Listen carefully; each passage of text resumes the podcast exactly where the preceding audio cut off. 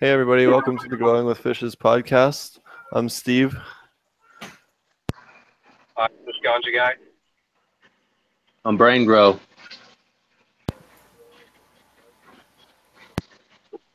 I'm Yo Ryder. Hey, And, uh, I'm Kurt. All right. And uh, hopefully, Marty's will be joining us here in a second.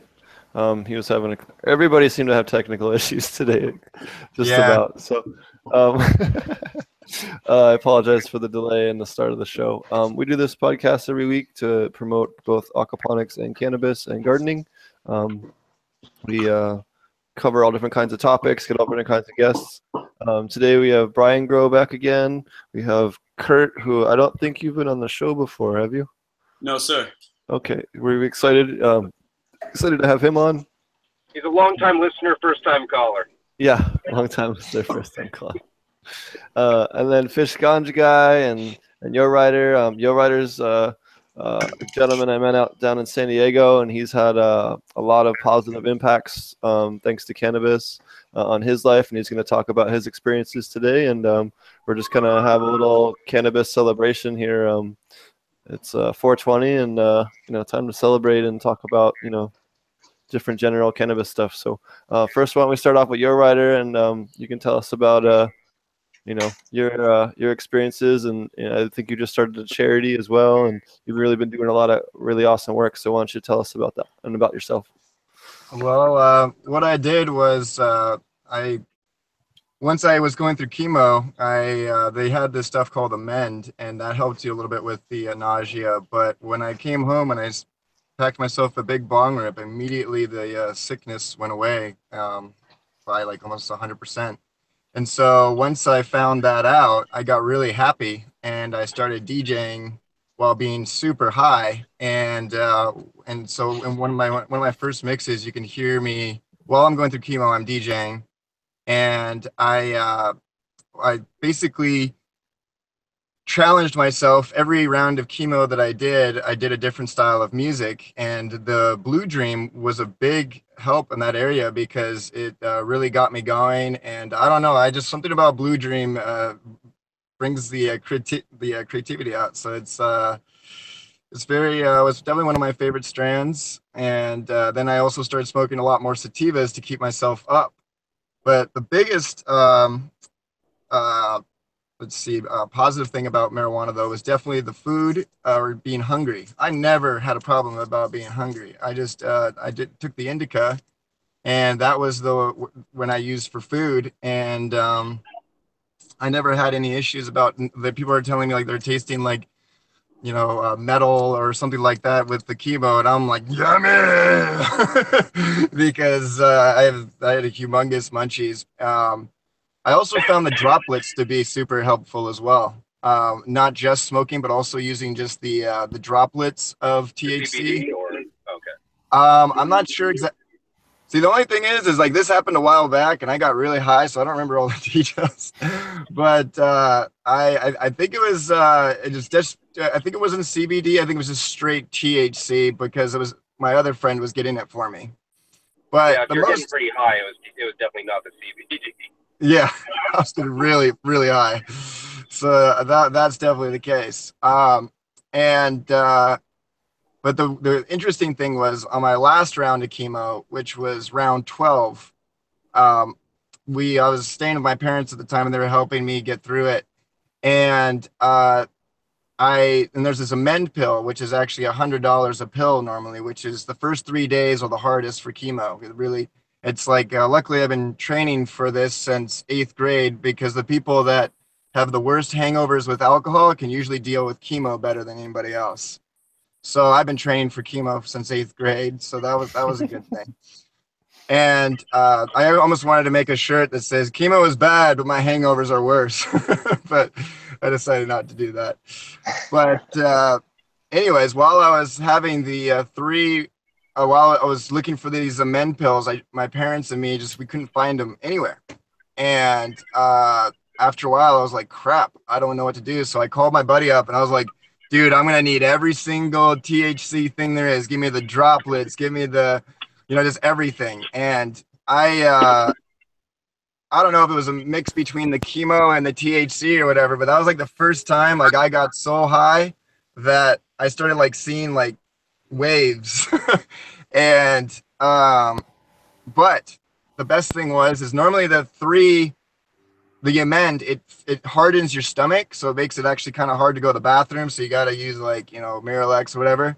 When i used the marijuana my stomach didn't get hard i had no side effects whatsoever it was just it was and actually it was round 12 so i was like practically just skin and bones and uh, um i uh but i once it uh, happened it basically uh it, uh, it was actually my best round of chemo out of all of them and uh, I was like, damn it, I wish I'd you know just smoked weed uh, a lot hardcore, more hardcore when I was going through the three days, and uh, I, I would have been a lot better off because that was the hardest thing was, you know, your stomach gets hard from this Emend, and the an Emend is also a hundred dollars per pill, so um, that was that was when I that, that was a real wake up call when I was like, holy shit,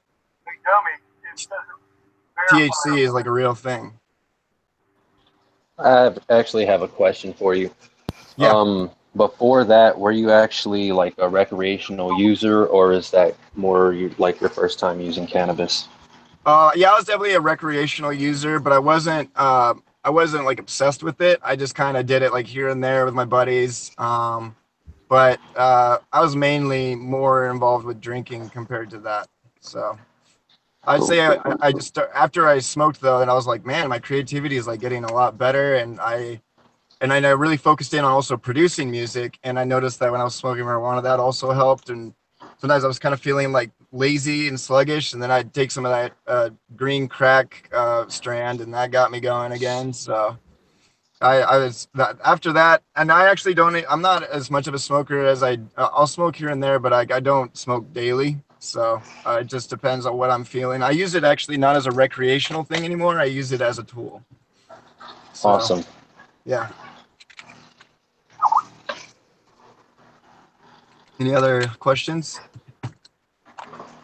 Uh, what are so um, a lot of people are in similar situations or have relatives in similar situations. Like, what advice would you have as someone that's gone through all this, as far as like where to start for resources, or or you know um, you know what would be a good thing to start with, that kind of thing. That's a very good question, and I'm glad you asked that one because that's the one actually I'm trying to get out to the masses. Um, the main thing is is a couple of things. One, when you're going through chemo, don't be afraid of it. Uh, you want to like be happy that you're about to get chemo because if you start to be like, oh no, here comes all this stuff, your body is going to tighten up and your body's going to get uh, the, the immune system is going to get stronger than it needs to and it's going to fight the chemo instead of just letting it happen. So for me, when I was when I was going through the chemo, I actually was like, okay, this this is the stuff that's going to save my life. I'm really happy this is coming into me instead of fearing it. And I think that is a big part of because your immune your your body is a defensive thing. So the more that you relax it, I feel like the more it will uh, listen to you. And so I also would suggest uh, I've always told my friends this whenever they're going through chemo or if they have to go through chemo, find a passion that you've always wanted to get. Because like I was kind of into DJing like here and there, uh, but then once I like completely lost myself into DJing and producing music, I was very happy and I was busy. My mind was elsewhere. Like there's at times it was kind of weird where chemo, I watching television was more work for me than to being DJing and and music because that really brought me like way more pleasure. So I really would suggest that if someone is going to go through chemo, have a passion or start a new one and just get become a master at it. Like if you're a and then once you like so like for example, if you're a knitter, actually that's not a good example because I don't know anything about knitting. but uh, let's say uh, if you're uh, uh, so I'll just use my music as an example because that's the one that I know the most. Is for once I learned house music, I was like, okay, I got this. Then I started like, well, how do I produce music? Then I and then I got that down. So then I started like just I always was learning, and while I was always learning, it kept my mind busy. I wasn't feeling sorry for myself. That's another thing. don't feel sorry for yourself. Don't be stressed out. Stress is the number one killer of of everything. It's it, it, um, I it messes with your immune system. It messes with your brain. It's it's the killer of uh, a lot of things. So can't be stressed out.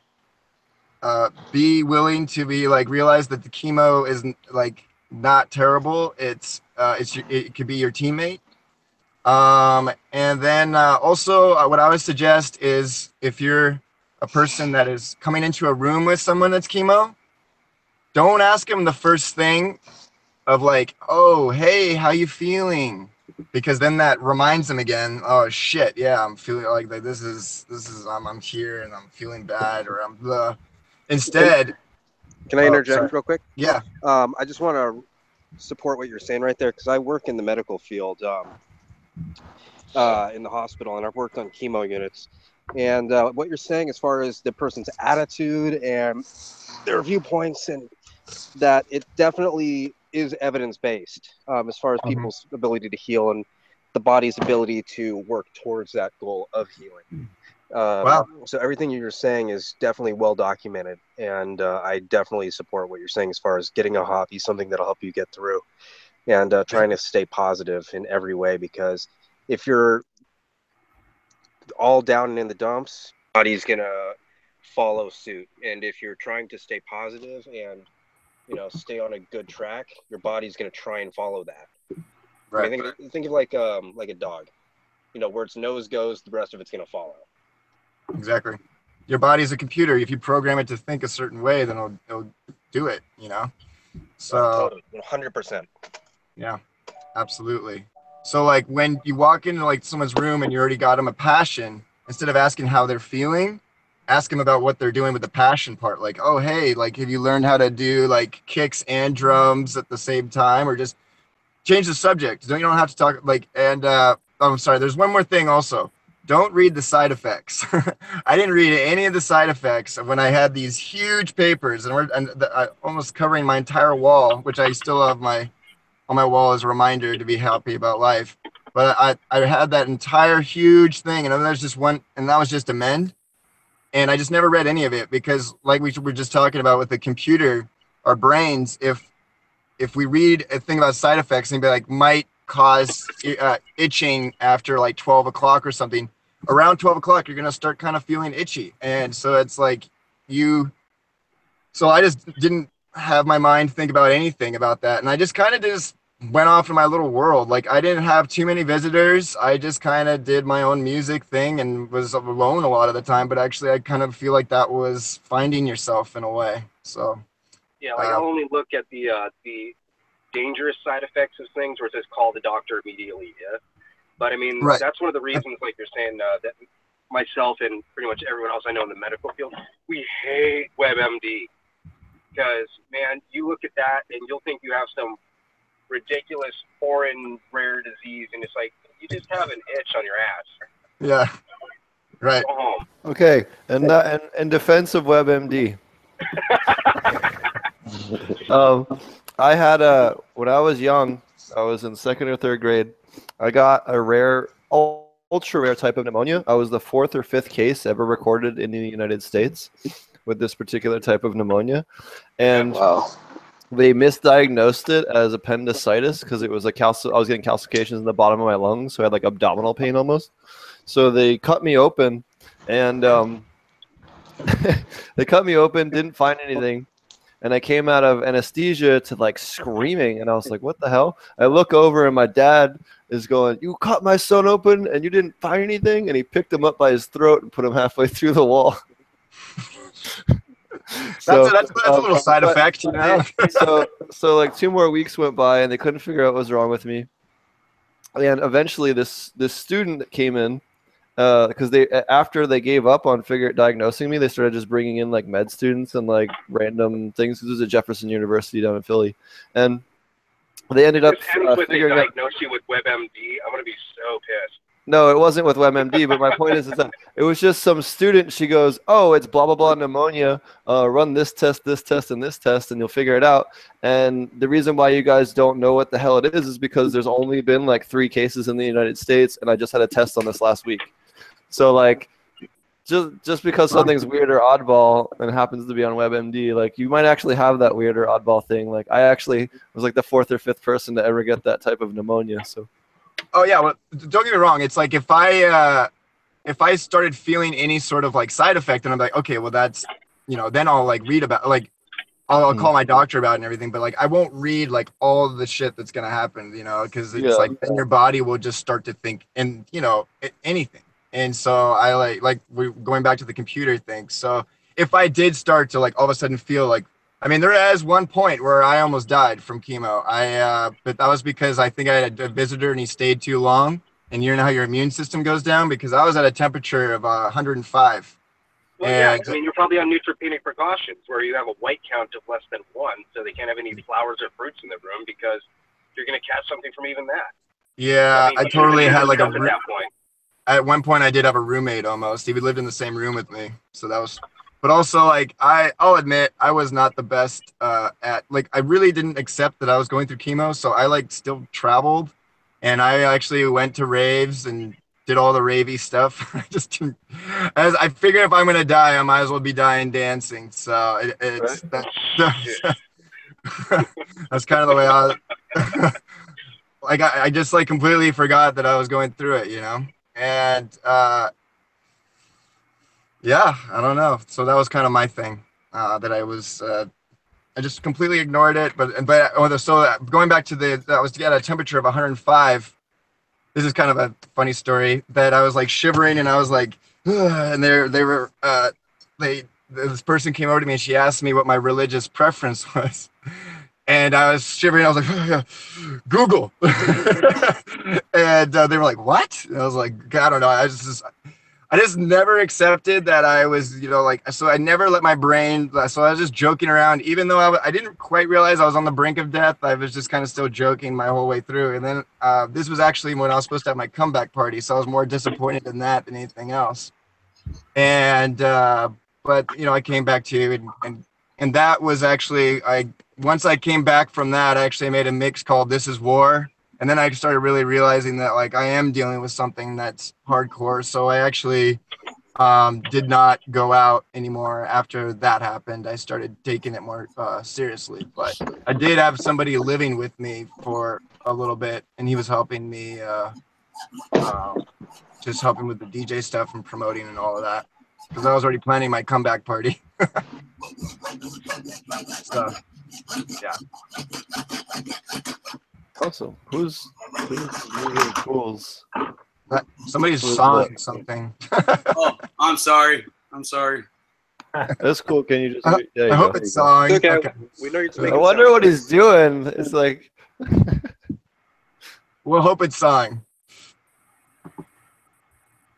But uh, yeah, I guess that kind of. I think I've covered.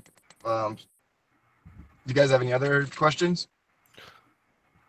Do we have any questions from chat for him? How long have you been uh, cancer free? Or are you still Since undergoing? Since uh, 2000, I happened in 2010. Uh, I was done in 2011. So Congrats. yeah. So like I said before, some people like with the whole chemo thing, you know, they really look at it badly. But I mean, I'm here. I am. You know. So. I am very curious what up? about CBD though. I gotta log off for one second. I'll be right back, guys. Okay. Okay. I'll take some chat questions if needed. Yeah, I was trying to. Do you have any questions, EC and whoever else is in here? Uh, let's see. Does anybody in chat have any questions on the live feed? Sometimes it takes a second to update. Um, Hi guys. Hey. You? Hey, what's up, Aquaponic Dummy? For those of you, thank, uh, welcome to the show. For those of you who don't know, Aquaponic Dummy is one of the biggest supporters of the show, probably the biggest in terms of actual products and stuff. He gives away products pretty regularly for the show and in chat and stuff like that. And you know, he's really goes out of his way to, to help people and has one of the dopest uh, aquaponic cannabis setups that I've seen for sure. Well, I love the show and I love being here. All right. Meanwhile, meanwhile, Yo Rider's over there trashing his car. I'm not trashing, man. That wasn't even me. That wasn't even me. I'm not. I'm not making any noise at all. What uh so you're uh, you just started a charity, Yo Rider? Yeah, I did for a little bit. Uh, I had a company called RageForReason.com. Um, I was starting that also up while I was going through chemo, and uh, and we rented out Spin, and I got some big DJs, and one of them now is on tour with, uh, or, or I mean, they, they they've been all over. They were, but I knew I got them when they were not quite big yet, and then uh, now they're big. They're called Vendetta. They're uh, they've been at like Tomorrowland and all those other places, and I got them early, so it was really cool that I brought them all in, and then whatever I made, uh, I uh, we we gave it to uh, Rady's Children's Hospital. So I raised uh, five hundred dollars. I was planning hopefully to do a lot more than that, so, but uh, there was a very small amount of people that came through actually, to be honest. So then I, I kind of t- took some steps back and uh, realized that I need to become a bigger company, and then I can make a bigger difference. So that's kind of what I want. Awesome. Yeah. Oh, so when you were using uh, cannabis for your stuff, were you you said you were using both flower and oil, or do you want to talk more about Yes. what different products work for you best and things like that? Yeah, well, I I'll be honest. I mean, maybe they have better tasting and stuff now, but that tasted like like tar, molasses, and and a little bit of car oil all in one. It did not taste good at all. So I only had like overall in my chemo experience, I think I only drank maybe about five or six drops because I just really hated it. uh, but uh, I did love. I did bong, bong rips uh, compared to like pipe hits. I don't know.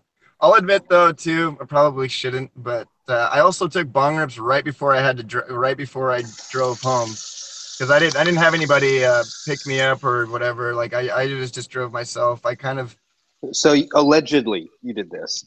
yeah allegedly yeah so, yeah, allegedly. uh, yeah.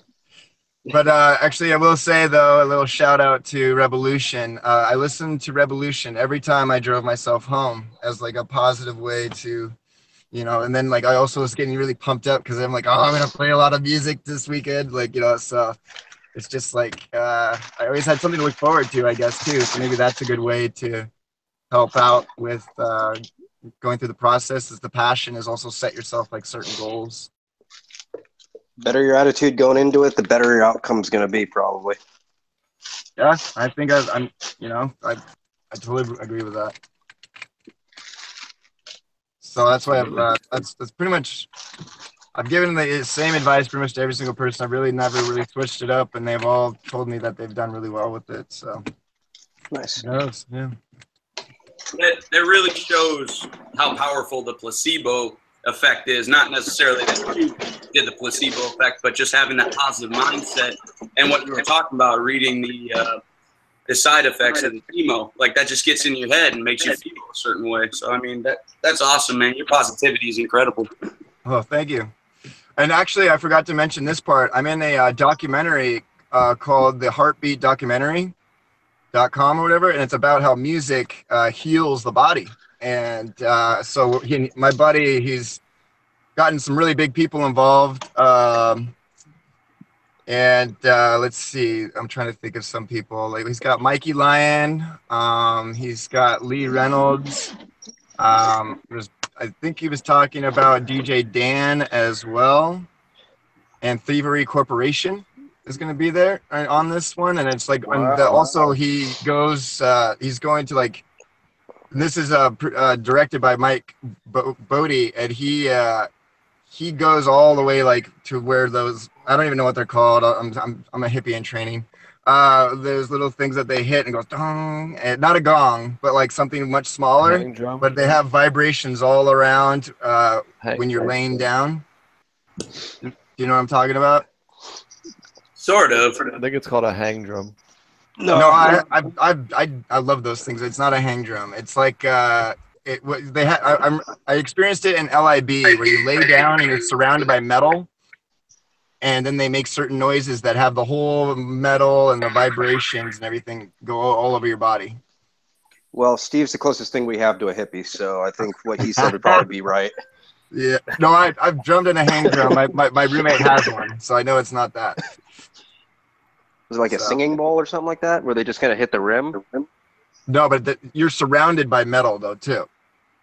So there's like a Crazy. whole like fence around you that's all these metal things, and then so you lay down in it, and then they have like I'd say it's closer to a gong than anything else, to be honest. But uh, anyway, so the he so uh, this this uh, documentary is about how people pulled through through music. Um, a lot like uh, one of them, like the main direct the director, he had a helicopter uh, crash and he broke his back and all this stuff. And he said that the music when he went to music festivals and kind of just kind of went out there, like really healed him. And uh, multiple people be, uh, say that, and DJs that went through crazy stuff like I did, they all said like the music kind of pulled them out of it. So um, hobby if you have a passion definitely follow that but if you really have any sort of maybe interest in music i would go that direction for at least the healing process part so so yeah heartbeat documentary. It actually has even pumpkin in it as well. So rest in peace buddy. What Uh, kind of what kind of music uh, has the positive effects? um i'm all over the place with music so but a lot of people are uh there's a lot of deep house djs in this one uh kind of like the more tribal feel to it of That's like like desert hearts and um you know those kind of guys because it's like a the, that deep tech house it's like you, you all just start to go in the same motion and everything but for me i'm a little different i i mean i can't be yo i can't be called the yo writer if i i'm playing nothing but house music i i gotta throw in some 90s hip-hop that meets bass music and all that kind of stuff but um, I like my bass music, but I also like house music. I just like it all, you know. And now, and I did 12 rounds of chemo, so that means I did 12 different kinds of music. So now I fell in love with all those 12 different kinds of music. So, but yeah, I'd say mostly the what my what my buddy like the from like when he survived the um, helicopter crash and all of that, he said it was like the deep house music, and he was just up for a long time, and just kind of the body just it heals you somehow. So I don't know. I think it's also uh, uh, has to do with pure happiness as well. So between those two combinations, I think that's what also really helps the uh, healing process. Well, I'm sure if you're really into music like you are, you know, being a professional, you know that that's that's your stuff. So you you really get into it. Yeah, well, actually, to tell you the truth, I was not really into it. I was more into the party scene, and I was a club promoter, and I just kind of DJ for here and there because I became kind of well, all my friends told me to do it because I always made these playlists that were like six hours long, and they were, were doing this, and people were like, "Why don't? Why aren't you a DJ?" And I'm like, "Cause I want to party." And I'm but uh, after. Uh, like nothing would have stopped me from partying except for I believe the chemo was the only thing that slowed me down, and then I a new side of me was born basically i'd have to say Awesome. yeah So what? Uh, Also, is there any particular symptoms or like unpleasantries that you found the cannabis helped with a lot? You know, for people that are maybe on chemo that are can you know have considered it, but maybe like you know need some uh, you know need more insight as to why they should consider it further. um definitely uh the the stomach one was the big one because like i said the Emend when you're when you're feeling nauseous it uh it hardens your stomach. So then you have to like figure out where you're at with the miralax and everything like that. But like i said the lat the uh, the last round of chemo i just smoked a shit ton of weed where i was i like i said i was pretty much hallucinating but um uh it got me through it and it was one of my best rounds of chemo. So um but there i'm sure honestly there's so many different types of cancer and there's so many different places you know that it, there, uh, there's so many different side effects but uh I, I for me uh, the, the the food was a lot better when you're high. And so you so i definitely ate. I never had a problem with not eating.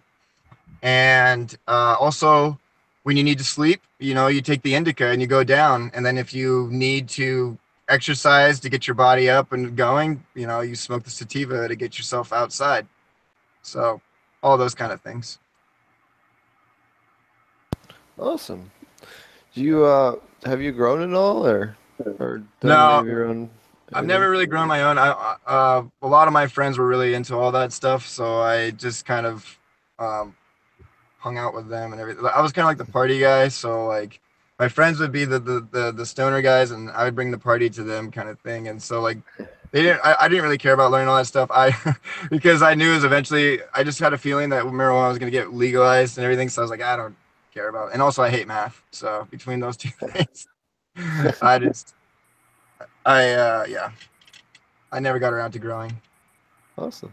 Do you have any questions for anyone on the show, or uh, Uh, how long have uh for the uh hydroponics? Is that is that how you pronounce it?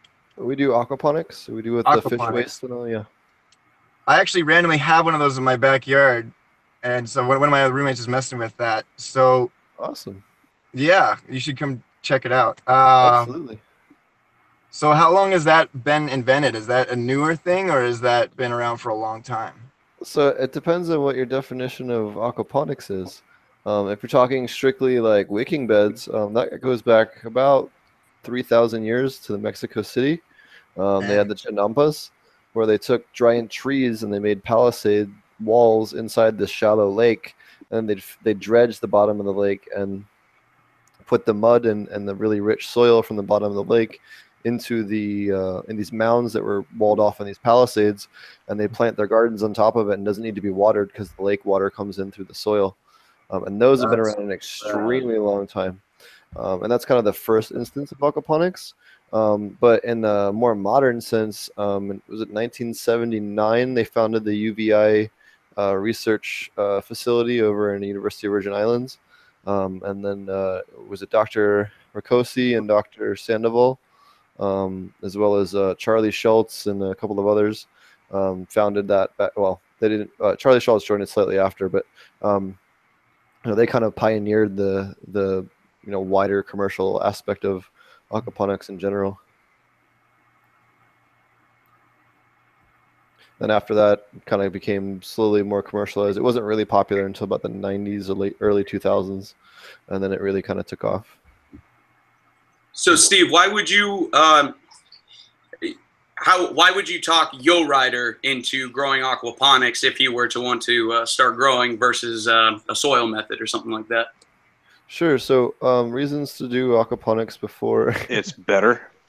um, yeah, for one, it tastes better. Um, anyone in the, every, in fact, uh, pretty much everyone except for Yo Rider in here has, has grown aquaponics, except I'm not sure about Kurt, but I know that definitely aquaponic dummy and Brian Grow and Fish Ganja guy, all of us have grown. And I mean, it's a night and day difference in, in flavor uh, in So smooth. the cases. Yep. So, uh, and that makes a world of difference. Hey, Marty's finally back. Um, and uh, you know that really makes a difference. You also use significant. Oh, that's uh, never mind. It's Kurt. I thought that was thought that was Marty. um, so the uh, you end up with a much better flavor. Use a lot less water. Uh, it's cheaper per run because fish food is cheaper than hydroponic nutrients, uh, and you only need to supplement 30 to you know between 25 and 35 ish plus minus percent uh, of the nutrients that you would in a normal hydro or, or soil system because the fish waste is generating so much. You also are, are running an active organic system, so you have so many microbes in there that you have lower chance of um, pathogens taking over, like E. coli, Salmonella, Pythium, uh, and other things that can be harmful to either your plants or yourself um, because of the um, you know how many microbes you have in the system.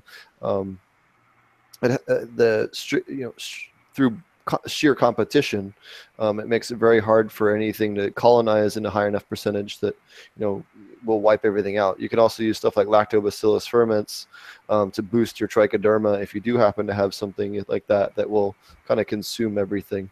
Um, so um, that can definitely cause issues.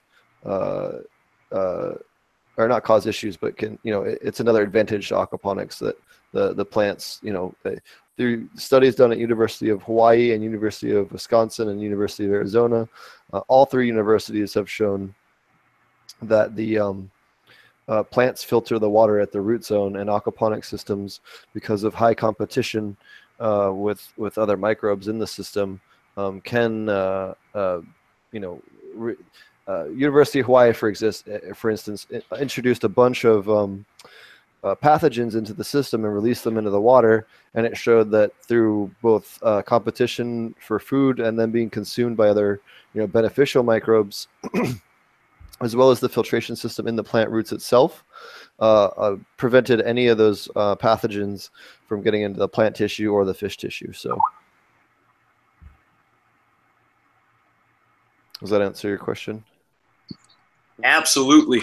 I, I just, you know, I mean, I, you, I've heard the podcast multiple times and heard you say it multiple times, but I just like that positive reinforcement for new listeners and myself, you know?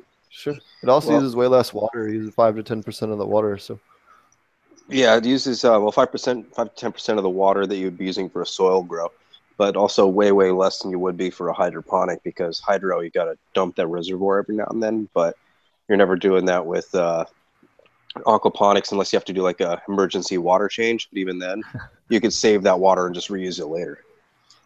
Yep, most of the time. Nine times out of ten.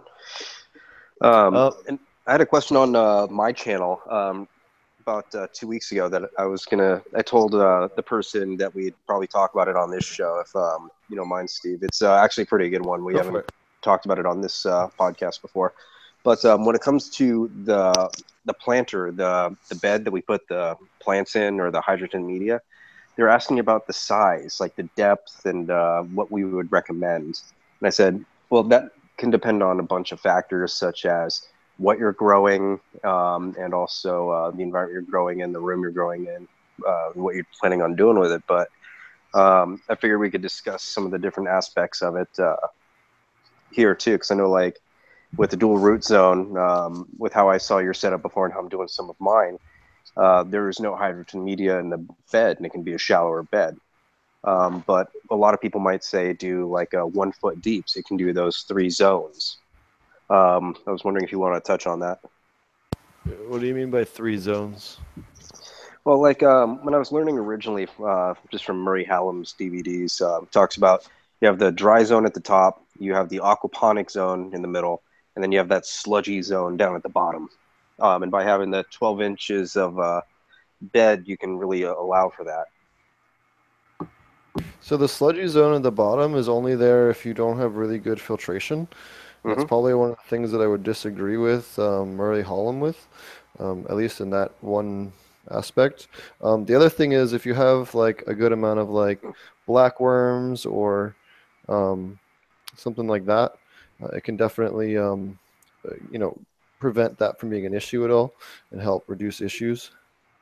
Uh, Uh, what worms about is- why black worms as opposed to like red wigglers or the composting worms? Sure. So red wigglers and composting worms are awesome, but they're huge, and they also don't like anaerobic areas. Whereas the black worms uh, love to seek out those anaerobic areas, break it down, liquefy that, uh, bring oxygen in there, and and keep that bottom of your media beds from getting clogged up or anything like that.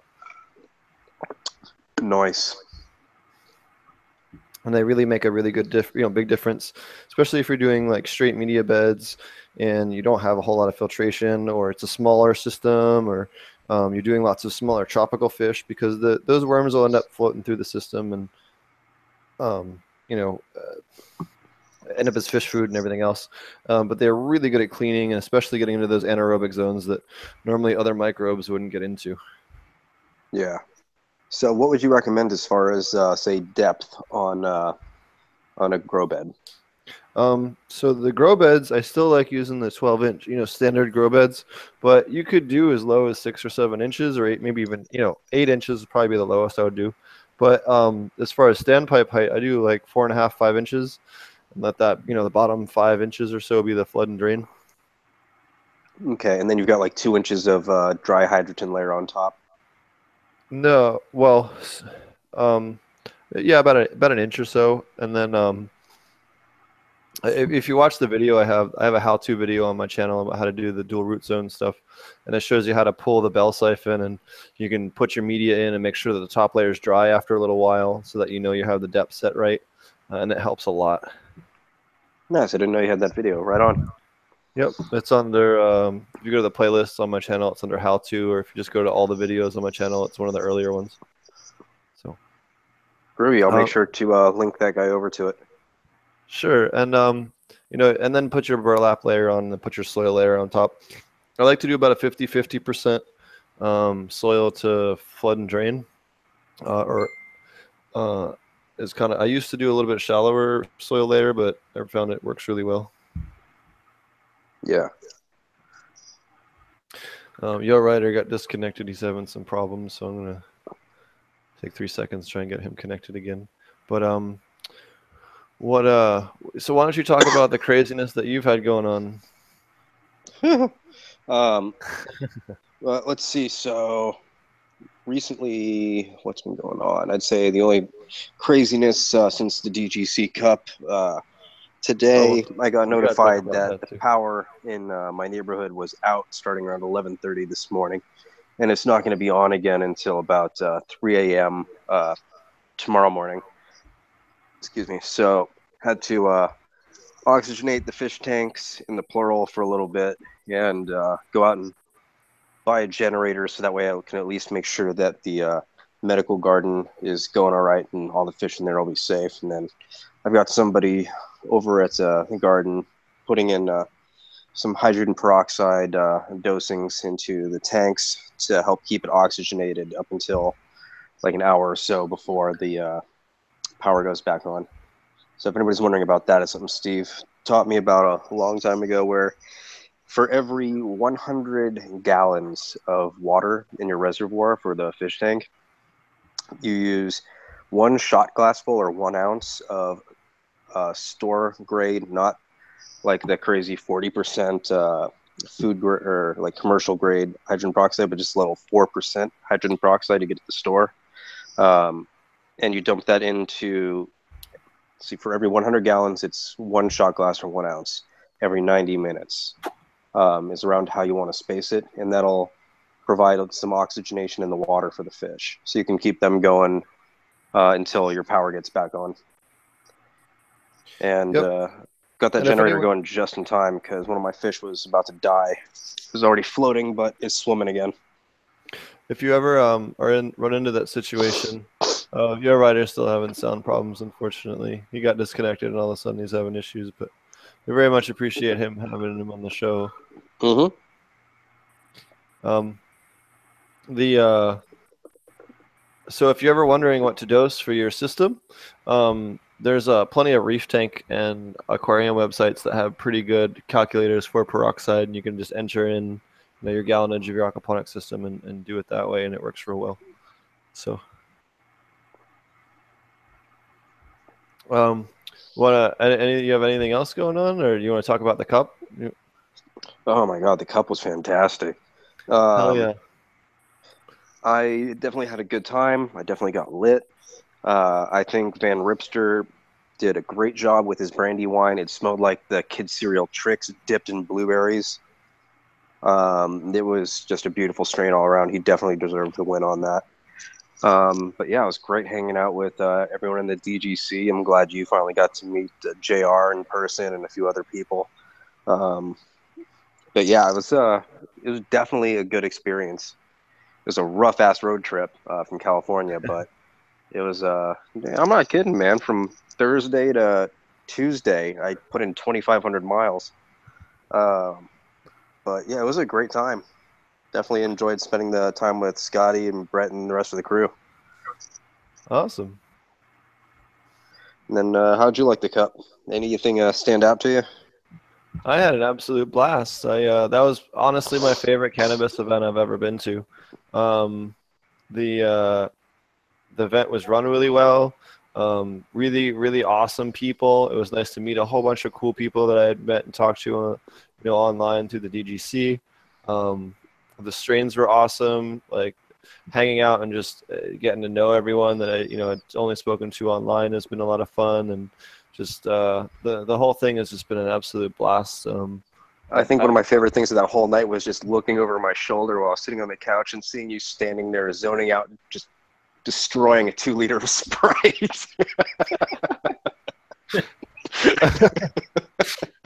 yeah, the so Dungeon, so let me explain that. So Dungeon Vault Genetics, um, they're they're actually the guys that their strain's the one that won it, the Brandywine. I actually have some seeds from that, and I might end up doing a giveaway of like uh, maybe one or two seeds for the uh, for the um, for the guy, you know, for the show. Um, we have a couple other people are interested in, in doing some giveaways here, so we got some more coming up.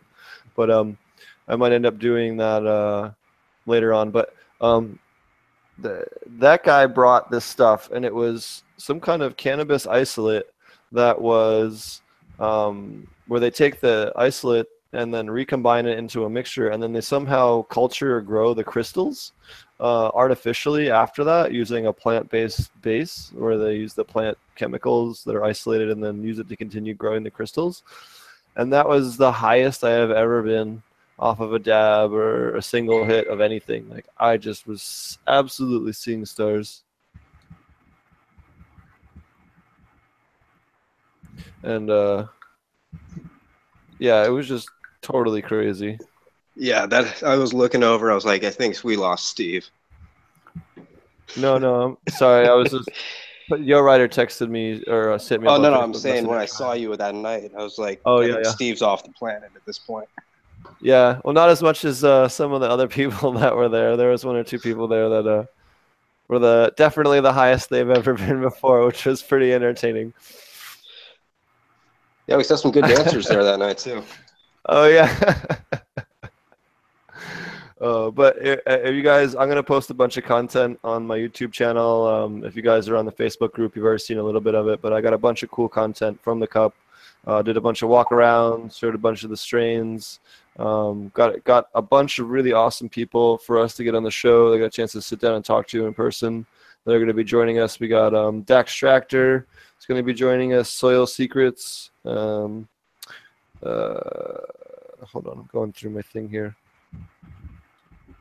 Uh, Optic Foliar, we're going to have on the show soon. I was gonna say if you didn't corner uh, Dinesh, then you missed out. I know, I know. nice. Dinesh is awesome. Uh, and Quest Humidifiers is going to talk about humidifying and dehumidifying with us here in the next couple weeks. We just got to work out who's going to be on what date. And then I have a, a pretty cool guest, a guy who works a lot with uh, education and aquaponics. It'll be a little bit different. Um, you know, not not so much weed that least portion of the episode, but uh, that'll be really cool to talk about. You know, aquaponics and education. So. Um, so, aquaponic or uh, Kurt, why don't you um, why don't you tell us about your grow and, and the stuff that you've been up to and, and your experiences, if you're there. If Yeah, I'm we'll- Okay. Yeah, I love to talk to you about it. Well, uh, you know, let's see, back in like 2011, I was looking to get into the military and stuff like that. Um, I was smoking all the time. Got in the military, and uh, you know, went over to the sandbox a few times. Came back with a little more problems than I started with, and so once I got out, I turned to uh, cannabis and to help me with anxiety and PTSD. And man, it, it's great. It's great. I started growing myself, and I'm not good at it. I've hardly gotten anything uh, accomplished as far as that goes. But uh, you know, I'm learning, and man, it's just been a great experience. It's just uh, like uh, what was it, Yo? I, I forget his last part of that, but Joe Ryder. yo, he uh you know was talking about his passion and stuff like that, trying to find something. And you know, it's not I don't have you know have cancer or anything that crazy, but you know, you find the thing that calms you down. It just kind of brings you peace and and gardening and, and smoking has been it for me. Well, just to comment on that real quick, um, it doesn't have to be cancer or something really intense. I mean, if it helps you, it helps you. That's what's really important. And Oh. even just the gardening aspect, like you're saying, is just zen as hell. Um, and if uh, you know, all of us are still learning. You know, you don't have to worry about being a new grower or anything. Um, one thing I would recommend if you really want to step it up a little bit is if you haven't already started, listen to the Dude Grow Show. Oh, Start yeah, on like episode two, dude. You'll just power through them like a Netflix marathon.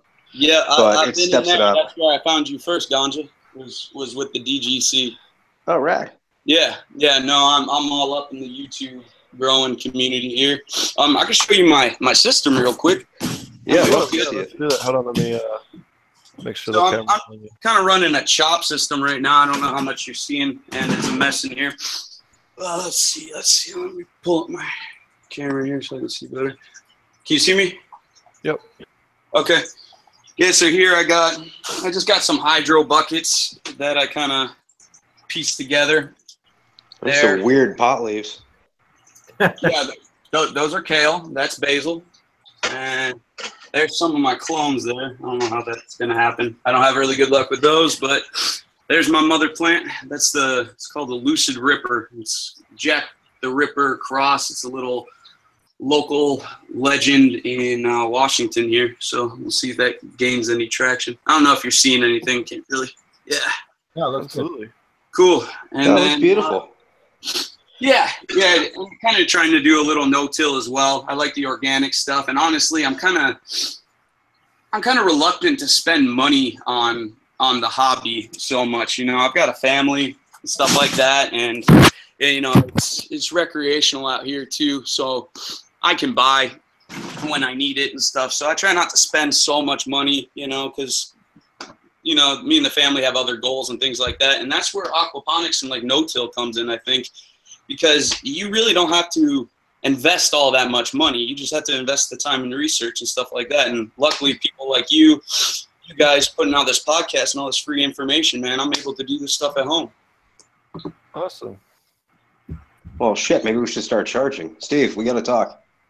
Yeah. Hey, I'm grandfathered in. I'm grandfathered in.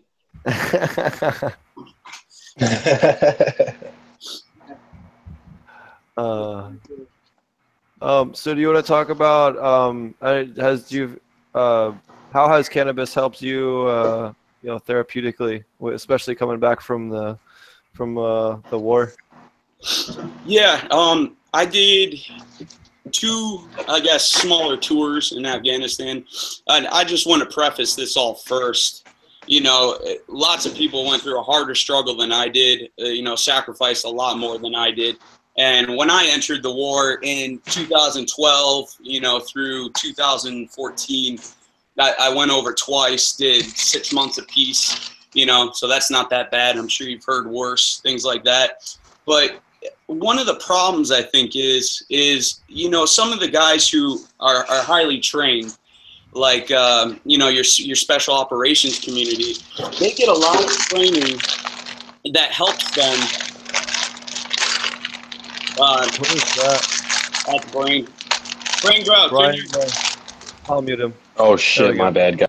It's cool. Um, yeah. So, um, I you know I want to preface first. Or, or where where was I? I'm sorry. Um.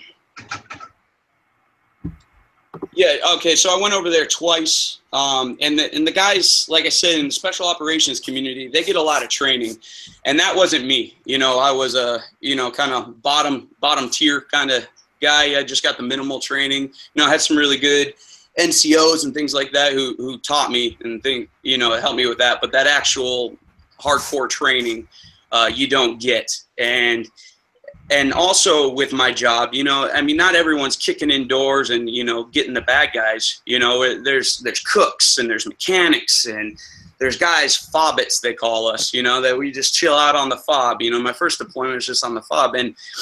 uh, What I'm getting at here is when you don't get to leave the fob uh, the, the base and go pursue your enemy you know go after them go get them it it it changes the dynamic because basically i was just sitting on a fob and they were just lobbing in bombs at us you know what i mean? Or mortars and, and indirect fire and artillery shells and rockets and things like that. And it eventually you kind of feel like a caged animal you know like you know someone's running you know jingling the bars on your cage you know just rattling you all the time. And you, you really get on edge you know? And i found myself once i got back i was uh, after the second deployment i got to come home uh, early uh, to see the birth of my daughter which was awesome and uh, and i stayed there and it was kind of a whirlwind and i didn't really I came back from that deployment, but it probably took me six months to actually come back from Afghanistan. Like you leave so much of yourself there, you know, you sacrifice so much. and it, I you know I just wasn't present. And once I got once I got out of the army, and you know, and I was able to consume cannabis and stuff, and I, I just did it for fun, you know, because it's legal out here in Washington. And then I was like, wow, I'm calm. You know, I, I'm not flying off the handle. I, I don't, I'm not, you know, yelling at my wife for no reason. You know, I'm not, you know, losing my temper with my, you know, two year old daughter and stuff, you know, or, or, you know, she was much younger at the time. I'm, I'm not losing my temper anymore. And it just gives me that patience to, to reevaluate and, and put yourself where you should be. Cause you, your mind, um, I think Yo was saying it too. You know, your your mind will keep you stagnant, and if you can't remove yourself from the situation and and look at it at at what it really is, you know, it, it's tough. And the cannabis has allowed me to do that. So hope that wasn't too long winded. No, no, not at all. We there's people out there, you know, other vets and stuff like that that you know I've heard that it helps, and it's nice to hear from you know firsthand from someone else that's just like them.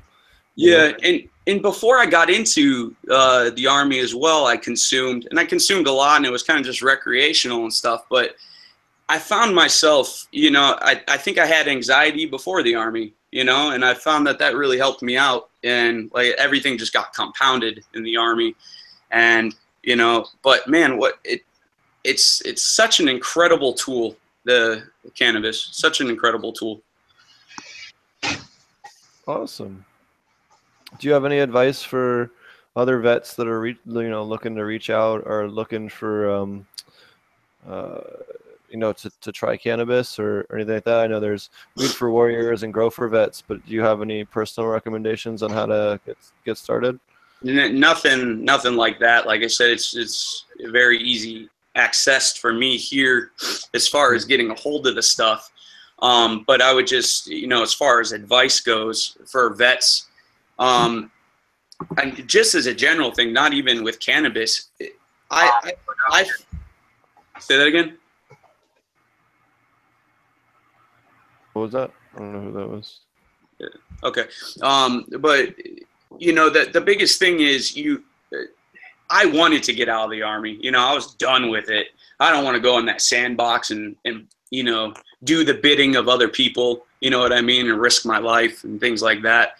Um, but you do leave a brotherhood that just everyone there accepts you for who you are. You know, every single person. You know, you might have, and I mean, I can't speak for everyone, of course, but you might have a handful of friends that you could tell anything to and accept you for who you really are. And in the army, I found out it was the majority of people are like that, you know, because they they might not be your friend on the outside, but um, they are your brothers, they are your sisters, and they've got your back no matter what. And that's really hard to once you get out of the army. That's hard, or the military. It's it's hard. It was very hard for me not having that camaraderie anymore.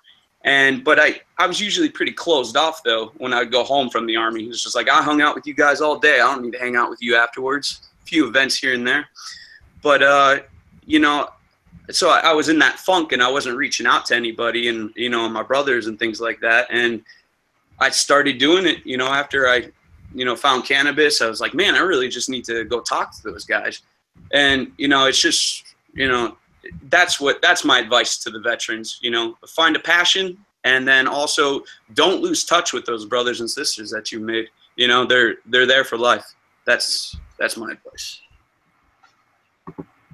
Awesome. So, what have you found uh, have been like the challenges that you've run into growing with aquaponic cannabis?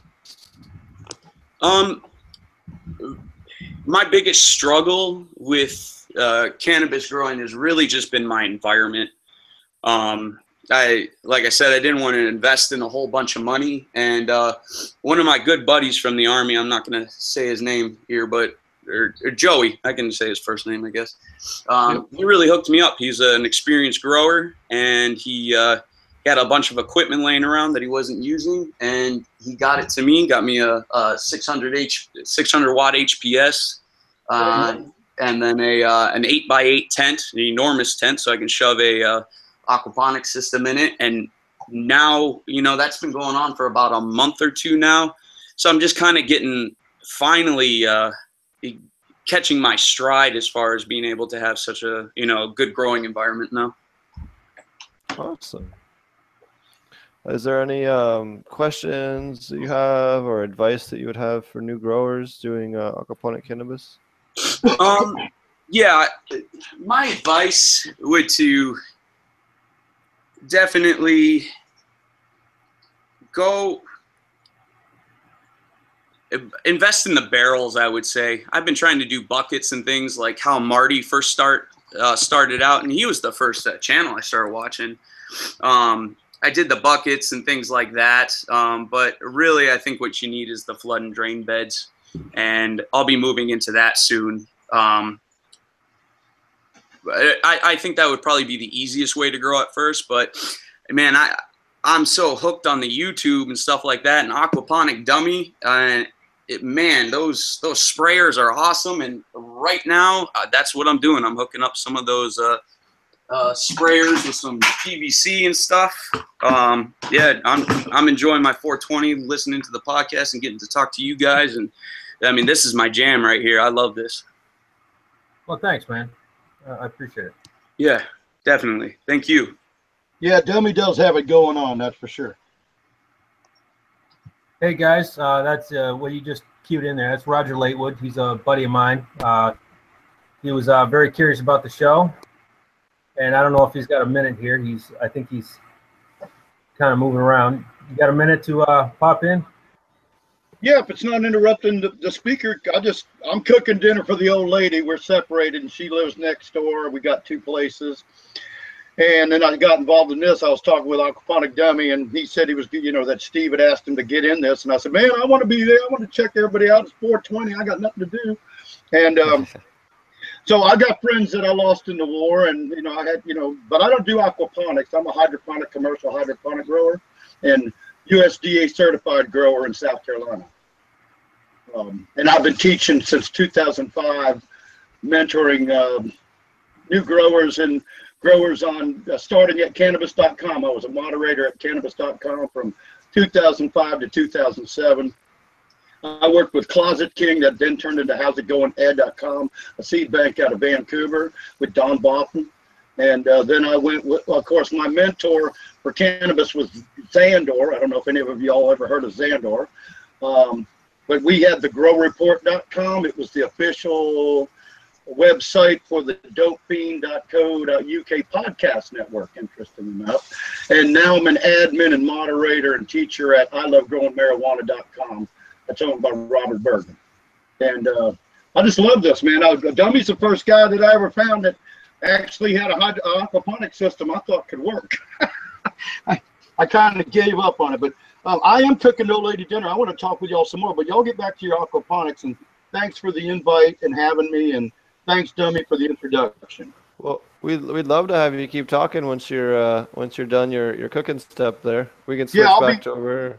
Yeah, I'll be running it over in a few minutes, and and actually, and I'm a professional guitar player too. I, I think the first was it who was it was it Steve? Well, I mean, not Steve. Who was the first speaker? Yo Rider. Yo Rider. The Yo Rider. Yeah, I, have been playing yep. guitar since I was 14, and I'm 60. So. I'm an old man. I'm an old man. But y'all go ahead. And let me finish dinner, and I'll be jumping in. I love to talk. You know? Okay. Yeah, Roger uh, Latewood's so, a good friend of mine. He's uh, like I said, I, I met him, and uh, we kind of hit it off. So I figured I'd be the one to introduce him here.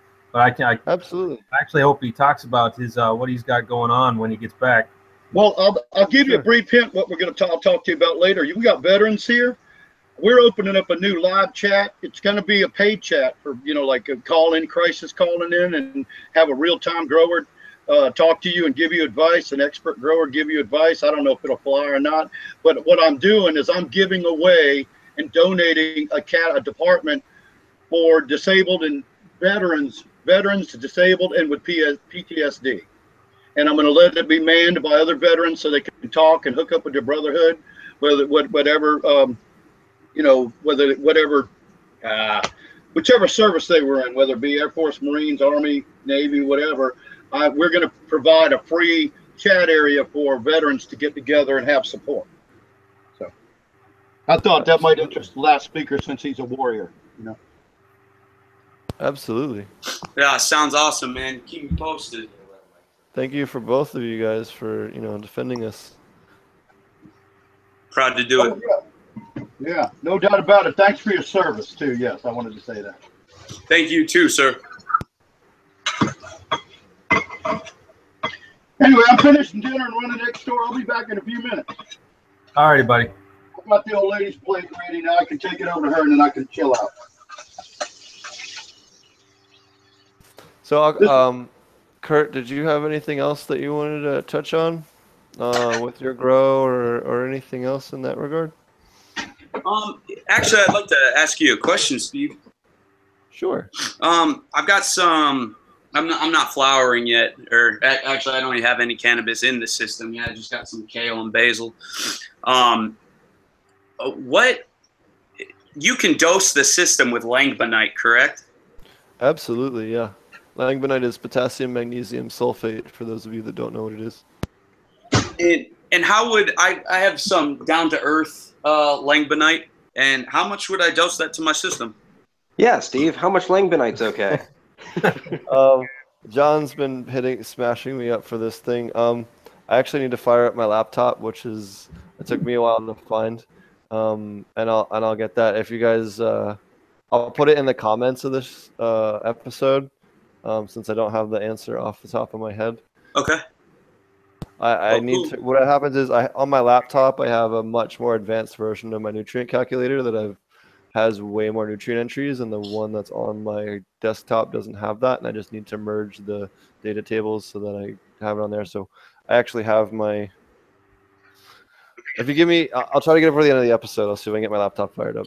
Cool. Thanks, Steve. If not, I'll bug you on the uh, the Facebook page. Yeah, I know. John. John's gonna kill me if I don't get it to him by the end of the night. So don't you worry. oh, Steve, I almost forgot. I have a question for you. How Yeah. much langbeinite should I be dosing? Yeah, fish ganja guy is gonna kill me too. I got, I got like multiple people on my ass about Langbeinite. It's kind of funny. So yeah, hold on. As we speak, I'm unpacking my laptop. So give me a few fires up. I'll, I'll have an answer for you. I got a question for you guys. Um, I was looking online at new because obviously with low pressure aeroponics, uh, I don't know if you guys have ever run it or or you know your history, but I've been looking for a new type of sprinkler that doesn't clog, and I was looking at clogless sprinklers. They they look like a corkscrew. I don't know if you guys have ever used them.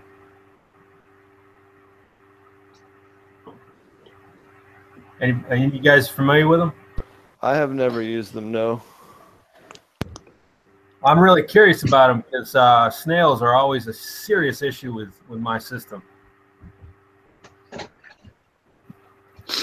Have you tried using loaches or freshwater pufferfish? Or there's a couple of different things that um, really love to eat those guys. Uh, mollies are another one that'll eat your snails pretty well. Well, the trout, anything, any of the snails that are in the, the tank itself, the trout pretty much take care of. Uh, it's just all the plumbing involved there where, you know, the fish aren't. And that's where they're getting me. My aero chambers, you know, I use culvert, uh, and the aero chambers are just loaded with all sorts of them.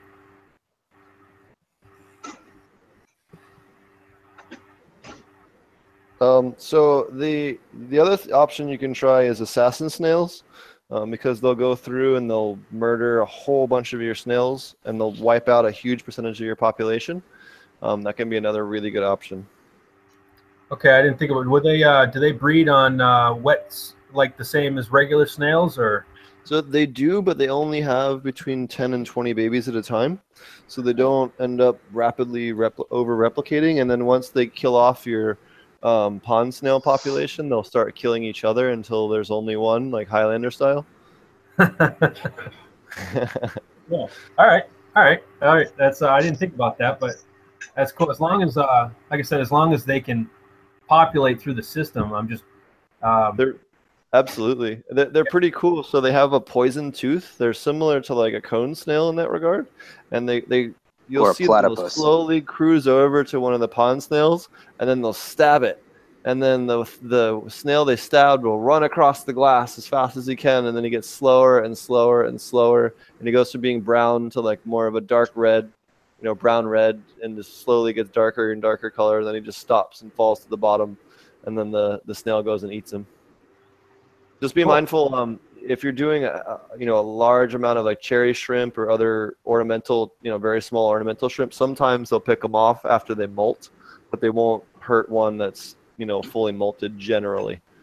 But you know if Yeah. they're starving, they will go after your shrimp. They're, you know, I actually don't have any shrimp right now, but uh, What if you have a mantis shrimp? mantis shrimp are only in salt water, but you got to be careful with them. They can actually break the bone inside your finger and not damage the outside when they do that punch because it when the Yeah, those things are it so savage, fast, dude. It creates a bubble, and then the bubble collapses, and it makes like a tiny little sonic boom underwater, which uh, from that bubble collapsing on itself, and it basically crack. That's how they crack the clam shells and crab shells and stuff. It's super. Yeah, those dope. things are one of the coolest animals on the planet. yeah, they have the For most sure. evolved eye. They can see well into the UV spectrum and, and the uh, IR spectrum and a whole bunch. Like they can see almost double the amount of light spectrum that we can. I wonder how they'd feel about my Black Dog and Spectrum King study.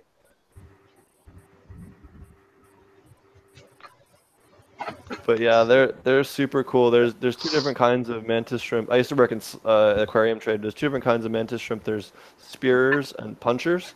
Uh, the punchers are the ones that do the cracking, the shell cracking, and the spears are fish spears that kind of have pointy uh, pointy ends of their claws, and they'll just stab fish clean through and kill them that way. Damn.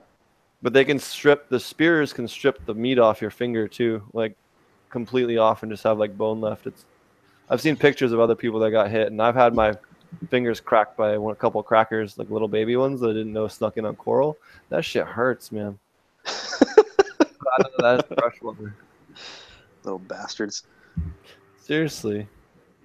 I've seen, I've, I've experienced some gnarly ass shit in freshwater. We had a, a flesh eating bacteria one time at the one place I worked at from some uh, wild Lake Victorian cichlids. And any fish you put in there would like dissolve until like the, the flesh would start falling off and stuff after about uh two or three days. And like, we were afraid to even put our hands in there. We ended up bleaching the system, drying it out, bleaching it again.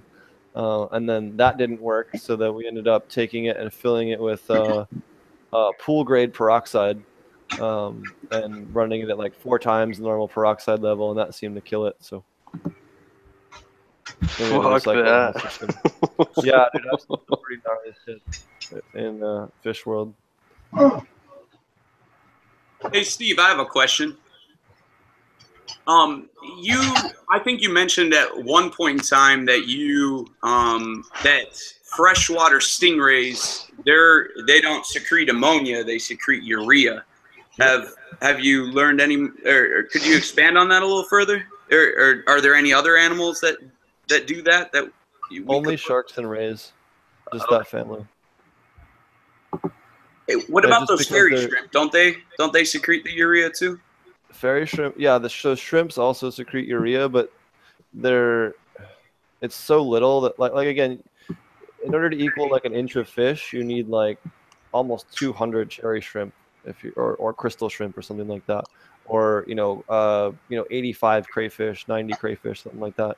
Oh wow. to equivalent like a, you know an inch or two of fish. So it's but the other thing is is that and we've had uh, what's his name uh, Alion on the show and he ran a whole aquaponic cannabis run completely off of invertebrates and he was saying that he was getting much better phosphorus and, and other nutrients but um, you also have to maintain pretty high calcium magnesium levels for those guys so that helps a lot a, lot you know quite a lot as well Well, I have a question on that note. Since urea is not readily available to the plant, not soluble, why would it be good to use in aquaponics?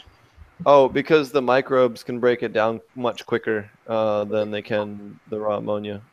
Okay. Make it there's a fewer steps involved for it to be broken down and made plant available, um, by aquatic microbes at least. Uh, so that's why it would be you know uh, beneficial in that case. I, I'm still waiting for a dispensary that'll let me do a big freshwater predator tank and fill it with like two thirds stingrays and a couple like an arowana and something else, you know, with a couple of pot plants on top for their like store display. But Steve, I don't care how good you say the urea is in the system for breaking down. Uh, I'm not going to be one of those guys who pees in the system. Those people are Oh, just yeah. to me. Peponics. No, that's chill. I had to answer a question about that today on the blog about using urine to nutrient their plant. I've used it on soil gardens for years. I mean, it works great. Yeah, you, you can even use human manure. I wouldn't do that because the microbes are different. But if you ferment urine for two to four weeks, it's actually a pretty damn good um, fertilizer. They use that, and especially like in, in third world countries like Jamaica and stuff, like- in you know Africa and other places, that can be a really good nitrogen source. Please tell me you didn't put urine in a jar for a few weeks and then put it in the plants. Please don't tell me you're one of those people.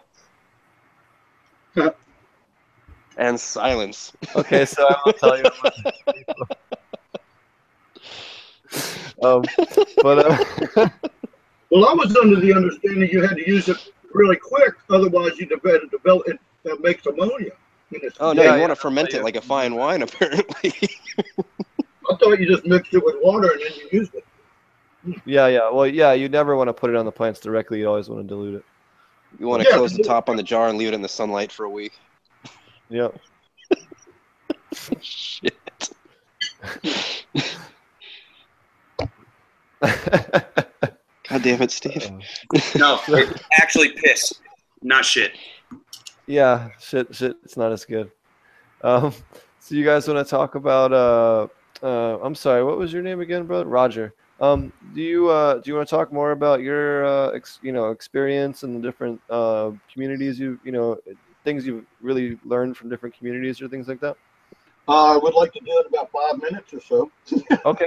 Just, Um, I really No, we ran haven't- like to her, now I'm eating mine and try to listen to y'all and add something to this conversation. I'd love to talk to you in a minute. Yeah, sure. Um, thank you. Brian, uh, Brian Grow, uh, we haven't heard from you yet. Do you want to tell us about your grow and what's been going on with you? We briefly talked to you last episode or the episode before. Uh, yeah. Um, right now, I'm actually setting up a new aquaponic system without using any shortcuts, such as using the media or just anything from my old aquaponic system. And I'm trying to see how that goes. I'm going to be doing uh, 50% water changes every week so I can keep the, the fish uh, stress free and uh, try and establish that nitrifying bacteria as quickly as possible. So you're not using any of the um, bacteria or media from the previous grow that's already colonized with bacteria? That's right. I'm trying to do it from like a uh, beginner standpoint uh, with the knowledge that I have to kind of see how that goes. Just remember that the uh, nitrifying bacteria that'll give you the uh, the nitrites, that population is going to grow a lot faster than the nitrate. So it's going to be hard to um, really ramp up your nitrates safely for the first few months while the system's uh, maturing. I had to deal with that uh, myself recently because I had to rebuild a whole grow room, um, and all my media had to go in kind of fresh. So um, that was a little bit of an issue. I had to send Steve a message like, hey, take a look at how high my nitrites are. And I got the holy shit message from him. He's like, dump your water now. right. Yeah. yeah, Well, be what, I'm that. trying to, yeah, what I'm kind of doing is, um, I figure I figure it'll work out because I have my my already established aquaponic system to do the water changes with. You know, I can basically take 50% of the water from the new the new system and add it into the old system, and then bring in the new rainwater and add it into the new system. So that's pretty much what I'm working on right now. And then I also uploaded another video today about a Cannagar that I rolled up for this 420 today that I was smoking all day long. So if anyone's interested in that, I kind of have a few recommendations on that on my channel, I guess. Wonderful. But uh, other than that, that's that's pretty much what I'm working on right now. Is just uh, focusing on that new new aquaponic system. I am trying. Go ahead. are you using any um, seed bacteria? Using any products uh, to seed your your bacteria in the system, or are you just gonna let it, you know, kind of do its thing? It'll go a lot slower. You can, if you introduce something like recharge or any aquarium or aquatic uh, cycling bacteria, just as a seed, just so you have all of the right bacteria species present, so they can colonize the system, can really you know, shorten up your your time when you're starting a new system. Even, Uh, no, even I'm doing- from uh, Extreme Gardening is uh, one you can put in your system too.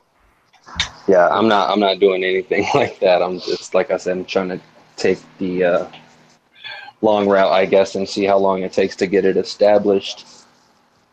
Or you're just Figure gonna let uh, it naturally grow from the air and all that. Okay. Yeah, It'll exactly. take a little. It'll take a little bit, but um, just uh, one thing I would recommend, not as far as like, um, how should I put this? Not as far as uh, inoculating it with bacteria, but even just putting in like um, one goldfish in the system, or you know, putting in um, uh, just something that'll give some low level of ammonia will help uh, promote that bacterial growth. So yeah, you can just get one in there. Absolutely, dosing your ammonia with something like um, ammonium chloride uh, can be a really good uh, way to make sure that your nitrifying bacteria can you know have enough to work with. Just don't overshoot it. So never go more than four parts per million ammonia. Otherwise, you know once you hit about six or eight parts per million, you start killing microbes with the ammonia level. Um, Uh-huh. So you always, when you're starting off, you want you know aim for two to four ammonia parts per million, um, and then you know to seed to start off with, and then just let them rip. Um, and also, don't use ammonium hydroxide. Uh, use ammonium hydroxide, you're going to spike your pH well into the nines. Um, which occasionally somebody goes to the hardware store and tries to use ammonium hydroxide and slams the pH in their system. Right. Yeah. Right now, I just have a few goldfish in there to uh, start up that ammonia production, so I can get those nitrates coming in. Awesome. Have you um, had any uh, particular challenges lately with your system at all? Not really. Um, it's been it's been going pretty smoothly since uh, well, I guess since about January. So I'm I'm definitely pretty happy with that. Uh, I've had uh, several harvests. Let's see. Uh, I can say my success really started in November, but then I think I may have touched on it on the last episode. I had a job through December and the beginning of January that was just really taking up all my time. But um, so uh, November was pretty good. Set me up for a pretty good amount of harvests in January, and uh, I still wasn't happy with my harvest weight. I was actually running these lights kind of as an experiment. They were uh, rated at 39 actual watts, but supposed to be compared to a uh, 150 watt, and the brand is Kessel, and those just weren't doing nothing for me. So I went onto Amazon and looked for one of those little uh, eighty dollar Galaxy Hydro lights, and it's definitely bumped up my harvest. So I'm happy with that, and that's probably what I'm going to use to start out with for my new system. I would love to do like a uh, DIY LED system, but I just don't have that in the in the budget right now. What's the So flowering go- footprint? What's the flowering footprint you're in right now? Like the space you need the light to cover? Um, it's it's a three by four for my system that's already going, and I kept those. I have four of those lights, and they're supposed to have a footprint of uh, two square feet, which it really, um, like I said, it it didn't do anywhere of what it was claiming that it was capable of. If So you're looking to not spend a lot, but get something that'll give you um, a decent uh, uh, light output, take a look online today before their uh, 420 sale is up. Take a look at the closet case from Spectrum King. It's like $200. And I think they say it does like a 4x4. It's like 100 watts, but um, it's actually decent. It's I've seen that people have been getting good results with it. And I've got a Mother's Little Helper, which is their more vegetative one for that same size. Dude, it's good penetration. It's great light. I haven't had any problems. with it. Awesome. My plants love it. Yeah, I mean, like I said, it's um, I'm gonna start off with that little eighty dollar light, and then hopefully I can upgrade to something better than that. But uh, that's what I'm gonna start out with. Or you could add two more or three more. Eighty dollar lights. What's that now? You could add two or three more of the same eighty dollar light. Yeah, exactly. I mean, um, people knock them all day, but I mean, people people uh, get results from them. So I'm not saying anybody here is knocking them or anything, but they they they will produce you some results, and I feel like for a starting point, that's just an excellent place to start. You know, just for anyone else who's just looking to get into the get into the hobby. I'm kind of trying to do like a budget grow out kind of thing. Like uh, the system I'm setting up, it will be less than um, I think less than $180 by the time it's all said and done with the light included. Well, no, uh, I'd say with the media, we'll say we'll say 140-ish or so, somewhere around there. Hopefully a little bit man. less than that. But um, You can have that posted up on uh, YouTube so we can check it out. yeah, I I did I did post the part one where I have the um, fish tank and the um, what's it called? The fish tank, the pump, and the grow bed that I have installed. And that comes out to let's see, the fish tank is like a forty-three dollar uh, stock tank. The pump is a uh, 400 gallon per hour pump that I got off of Amazon for just under $17. And then the little grow bed I like to use, it's like a like an eight inch deep. It's I think two by three or 20 inches, somewhere around two by three. And um, that runs between twenty-five and thirty dollars. That price fluctuates on Amazon all the time, but that's that's um, pretty much what you're looking at for a basic startup cost, not including the light and the media. And then I, I pretty much um, on the video it shows this um, uh, what's it called? Uh, for, um, not a swirl filter, but the uh, radial flow filter. There you go. And um, I just used a recycled food grade bucket for that and some of the PVC that I had lying around. Searched for another container so I can add the um, the part that causes the particulates to drop to the bottom of the water. I don't know what the proper name for that is, but um, and I, I mounted that onto the system, and that's pretty much where I'm at right now. I haven't uh, gotten any media yet. Um, planning on making some biochar here, hopefully within the next few days. And I'll probably add about a quarter of biochar into my media. And I'm, I'm uh, hoping that'll help with cycling the system as well, with keeping my uh, ammonia and nitrite levels lower than what is dangerous to the fish. So, Hey Steve, I've uh, I've heard of people mixing the uh, biochar into the soil layer and really getting that in there because it's just almost like a great little condominium for all your bacteria. But I haven't heard of people putting it into the uh, aquaponic layer. Could you give some uh, feedback on that? Oh yeah, give me, give me like two seconds to respond. I just gotta give me like. Oh, like, that's I- fine. I've, you're, you're looking up the uh, the dosing on the langbeinite. It's fine. Yeah, that's actually Yeah, what like- I'm working. I actually um, already have biochar in my system. That's been uh, going. I, I don't know how long the biochar has been in there. Probably for at least I'm gonna say eight months or so. I don't know how exact that is, but it's been in there for quite a long time.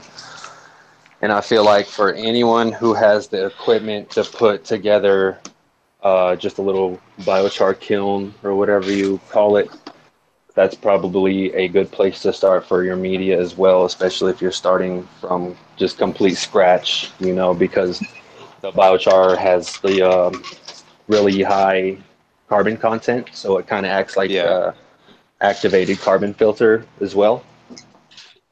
Really? Yeah, So it'll help. So wait, are you saying the uh, the biochar in your media in the grow bed will help reduce the odor produced in the grow room?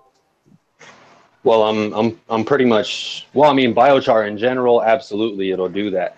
You know, but um, again, I'm I'm kind of starting things from scratch, and I do things for my own personal experimental reasons, you know, that I may not be able to explain so well when I'm live.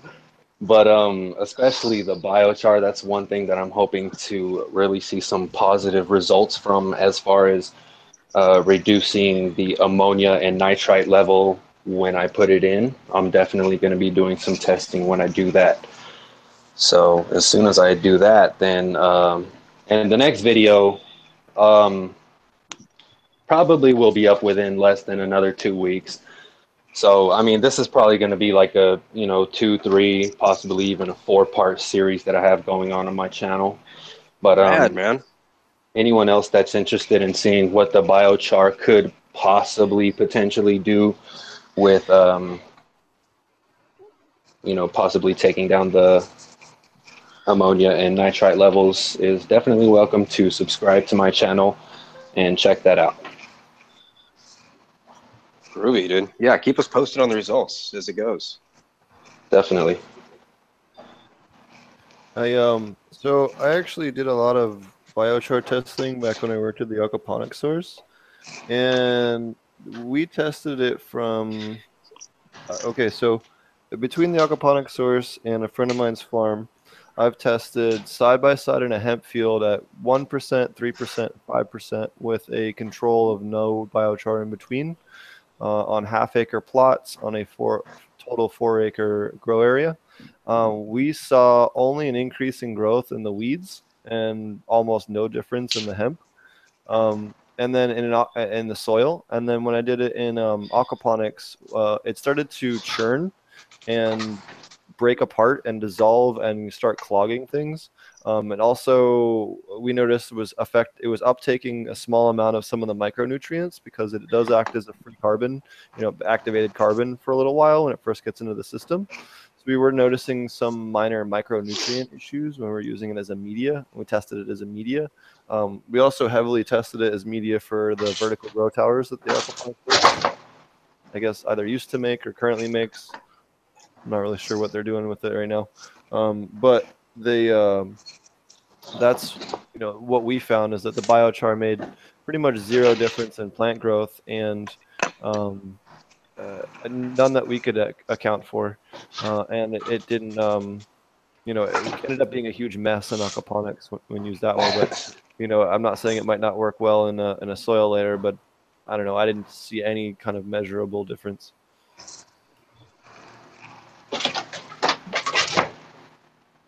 I bet if you guys had any different experiences, or Well, um, like I was just telling these guys, I've I've had it going in my system for um, for quite some time, and um, I haven't really noticed any uh, difference in plant in plant size.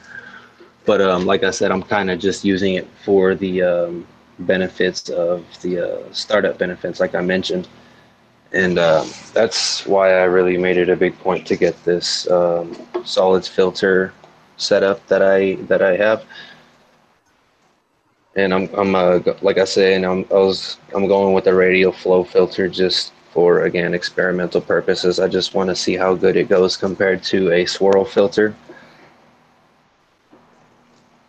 And uh, I guess hopefully I'm hoping that that will catch any of the mess that uh, biochar will create. And I definitely have had some clogging issues with my uh, grow beds. So I every once in a while I'll uh, I'll make sure I go in there and check check the uh, check the drains and whatnot, make sure everything's flowing properly. I I try to make Mondays my uh, maintenance day and get everything done.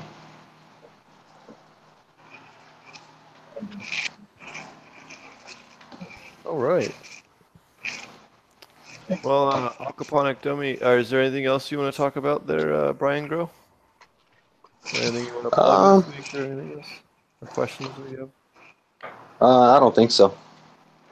Okay. Thanks. Thanks a lot, buddy. Um, no problem. uh, aquaponic dummy or, or Roger. Uh, oh, I guess looks like Roger got back up. Aquaponic dummy. Do you want to talk about what's going on with you lately and your shop and everything? Well, uh, as far as the shop goes, I haven't really done anything. Um, I actually might move, man. That's that's uh, what I've really been looking into lately. Uh, you know, Uh, I'm up here in northern. It's uh, pretty cold. Uh, in fact, this morning it was snowing. So uh, I might, uh, might. I've been actually looking at different locations in southern part of the state.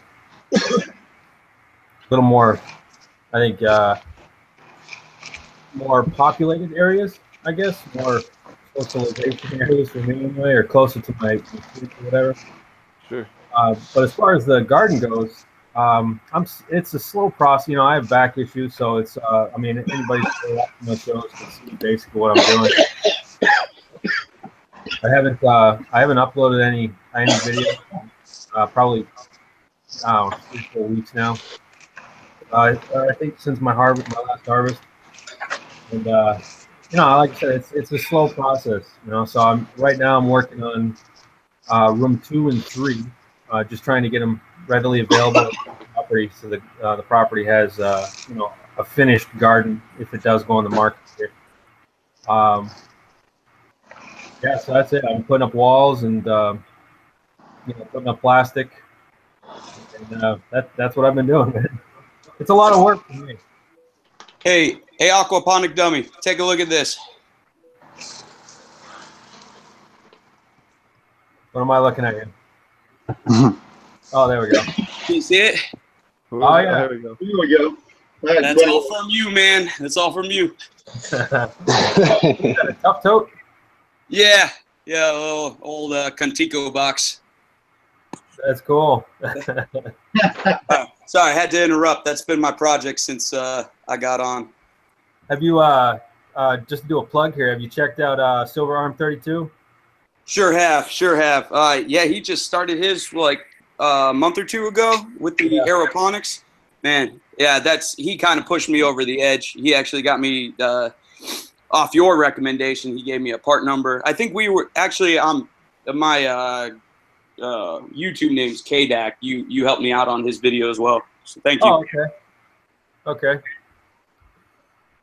Yeah, those sprinkler heads, they've uh they've done me good so far. Like I said, the biggest problem I've had is just snails. You know, they float around the system and and uh my in inside the aero chamber, you know, those little uh you know egg sacs or little boogers, I guess is what I like to call them.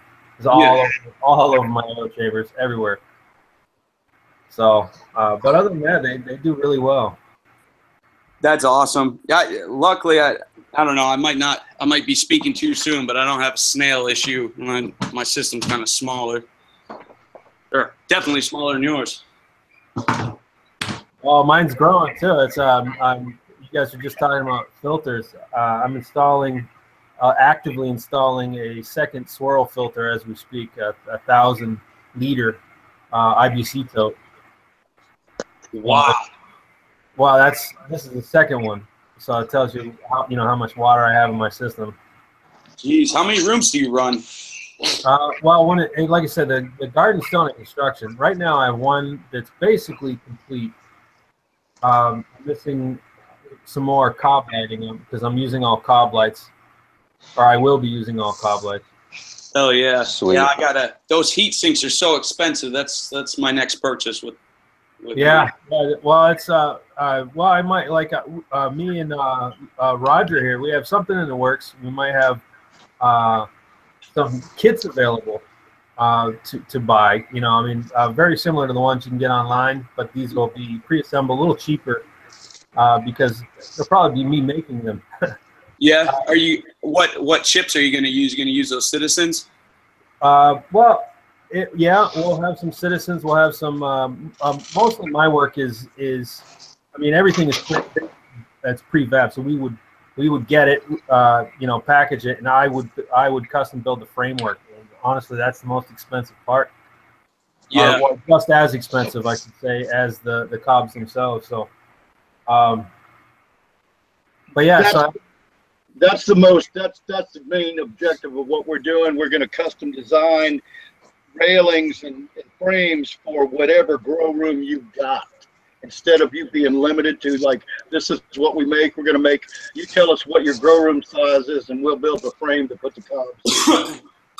Yeah, I like that because you know every like like Brian Grow his his little his homemade setup there, it's you know it's going to take a different type of light than what would you know than your cookie cutter four x four tent. You know. Well, you've seen uh, if you look at my videos, mine are what two two by ten or a little over, a couple inches over ten feet. So, and I I stretched on my last my last harvest. I got one, and this is all aqua aero aquaponics, uh, one point four, I think one point four five grams per watt, which is, I mean, it's pretty good. I highly recommend. Uh, I'm using the the Cree uh, 3590s, and they they work very well. Yeah, I I got uh those those Crees are just a bit too spendy for me. But I I talked to the guy over at cobkits.com and uh, my order got jumbled up and he ended up hooking me up uh, to you know to make up for the the issues and uh, I got a couple you know a good handful of Citizen 1212s um, at the 92 CRI.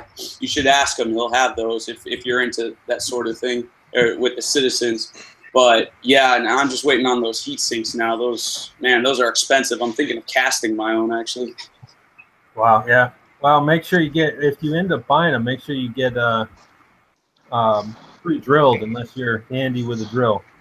Oh yeah, no, those, those passive sinks, heat sinks, I think are the only way to go. I had, uh, you know, I grow in my garage, and they there's no vents for the for the dryer. Like it, it doesn't lead outside, so it's just blowing that hot air here in my garage, and all the lint comes with it. And I had I did some DIY cheap stuff I found off eBay, uh, a DIY LED kit before, um, something I found on Reddit, and I, I bought cheap heat sinks with the fans and stuff. And man, those just suck in all the dust, and you just cannot get them clean. So I'm going passive all the way. It's the way to go. It'd be funny. Uh, save a bunch of beer cans, smelt them, and then use it to make your LED. Yeah. I'll, I'll show you when I when I attempt it. We we almost got the uh, crucible welded up. Um, I've got I got like Ultimate ten bags. Yeah, I got ten garbage bags full of beer cans on the side of the house that I should probably get melted down before the neighbors get pissed. But yeah, it's it's awesome. I'm just, you know, you, you got to find something that interests you, and this everything. I'm like, I'm just gonna make it. I'm just gonna make it. You know, this the the aquaponics got me into this whole DIY stuff. Right on. Hey, Good Brain morning. Drive, real quick, have you Yo. seen those quantum boards? The quantum boards, yeah. I actually, now that you mention it, I just barely started getting into the DIY stuff. I was watching some on uh, GrowMau5's channel, Yeah, and he had on the guy from the uh, what's it called? Uh, Marty mentioned it one of the past uh, podcasts. The chilled chill LED, however you pronounce that yeah. and um, they got into a real technical discussion, you know. And I'm just sitting here having a hard time trying to take all that stuff in. Dude, but I've been um, I've been watching his stuff for like two years at this point, and I, I still hardly understand what's going on. yeah, Also- definitely. But it definitely interests me. for sure. I used to build custom. I used to build custom LEDs for aquarium industry and all that, and uh, um, it's not that hard. You have a driver which functions kind of like a ballast, and in the driver you can adjust the voltage and the milliamps, and each diode you have takes you know has a milliamp range, um, and you know for what percentage you want to run it, and then most drivers will support up to X number of diodes per driver in series. So, you know, plus to minus to plus to minus to plus to minus um, those diodes. Uh, and basically, you run them in series, wire them back to your driver, uh, and then adjust your milliamps to the range that they want and the voltage to the range that they want. And um, yeah, it's it's not it, as long as you have a voltage meter, a soldering gun, and uh, and the the thermal adhesive, it, it's not too bad. Yeah, see, you know, Steve, you're a Gotta wizard, man. So I, it, it doesn't translate over here. Just joking, man. You're a smart dude. It's easier for you. Does it, is that driver magnetic? Uh, no, they're all they're all digital. But Oh, okay. and, and and if you don't like soldering and all, they do have plug and play ones where it's you know all of it has little plug connections. You just snap it together. They're just a little more prone to moisture. But the nice thing about it is, if one of your diodes dies, it's like, ah, shit, I gotta go spend like six or ten bucks and and pop a new one on there and just stick it next to the old one, and then you know move the wires over, and you're good to go.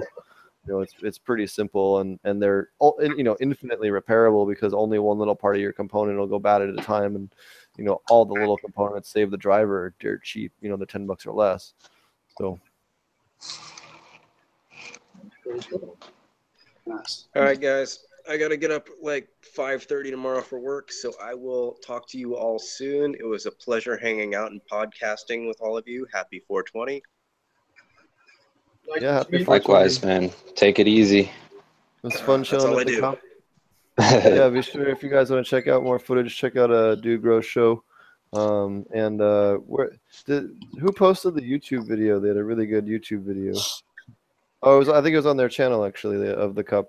So Yes, they did. check that out.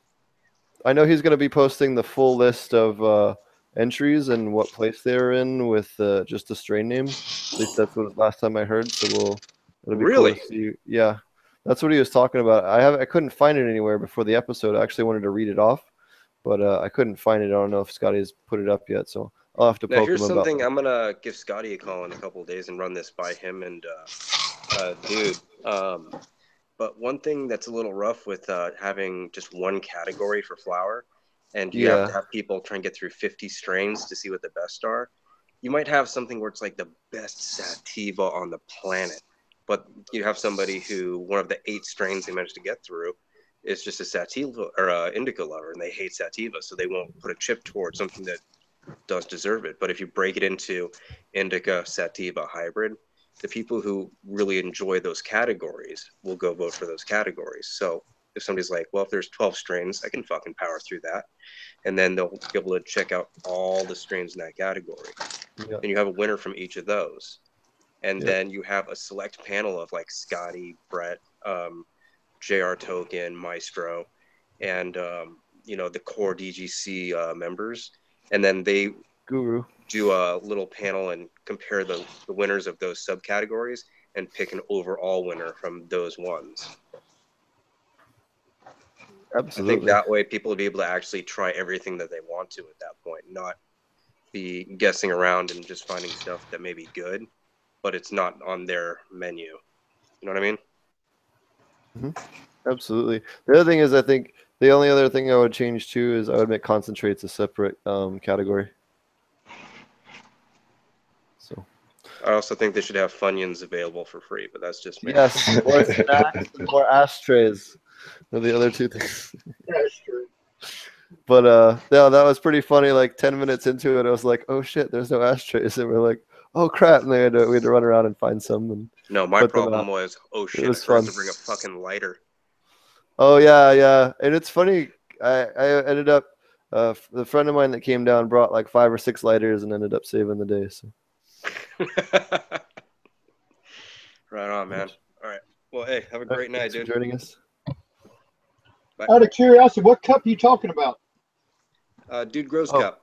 Yeah, we were at the Dude Grows Cup over the weekend. Yeah, I uh, competed two Colorado. strains. Yep. So they didn't get first, but everybody that did try it told me they loved it. So I was very happy about that. I'm willing to bet that that uh that your one strain came in top five or at least top ten. I hope That's so. pretty cool in itself. That, that feel good. have a place for good, good mention. That's good. Yeah, the it's a nice little secret cup, and uh, I don't know. I was kind of I was thinking about how much fun we had and how mu- uh, amazing experience, and I was, you know, kind of pondering the idea of I have a uh, something in mind. Maybe we'll try to throw our own like aquaponics cup or aquaponics you know, gathering where we can get, you know, maybe once a year we can get all the people from the podcast to get together and just have like a meetup slash, you know, if it, maybe even do some talks, rent rent out a place for for the day uh, do some talks and uh, um, you know have have kind of like a, a jam out afterwards. Uh, somewhere Marty will still where we can find a way out of it. No, yeah, he'll just knock his wife up again. We got to make sure we don't. Once this kid comes out, we got nine months, you know, eight months to. That's fine. so but unfortunately, he was having some some issues today, and he's kind of hurting from getting hit in the face with a pretty gnarly piece of uh, PVC. So, um, aquaponic dummy and uh, uh, Roger, you guys want to tell us more about what you guys are up to? Well, we, we've been, uh, uh, well, like, I- like Dummy said, uh, we met a year or so ago and got to hit it off, and um, you know, we both. Uh, well, it's kind of funny that you know my my wife left me Labor Day right the night before a hurricane, uh, Hurricane Matthew, and uh, wait, was it Hurricane?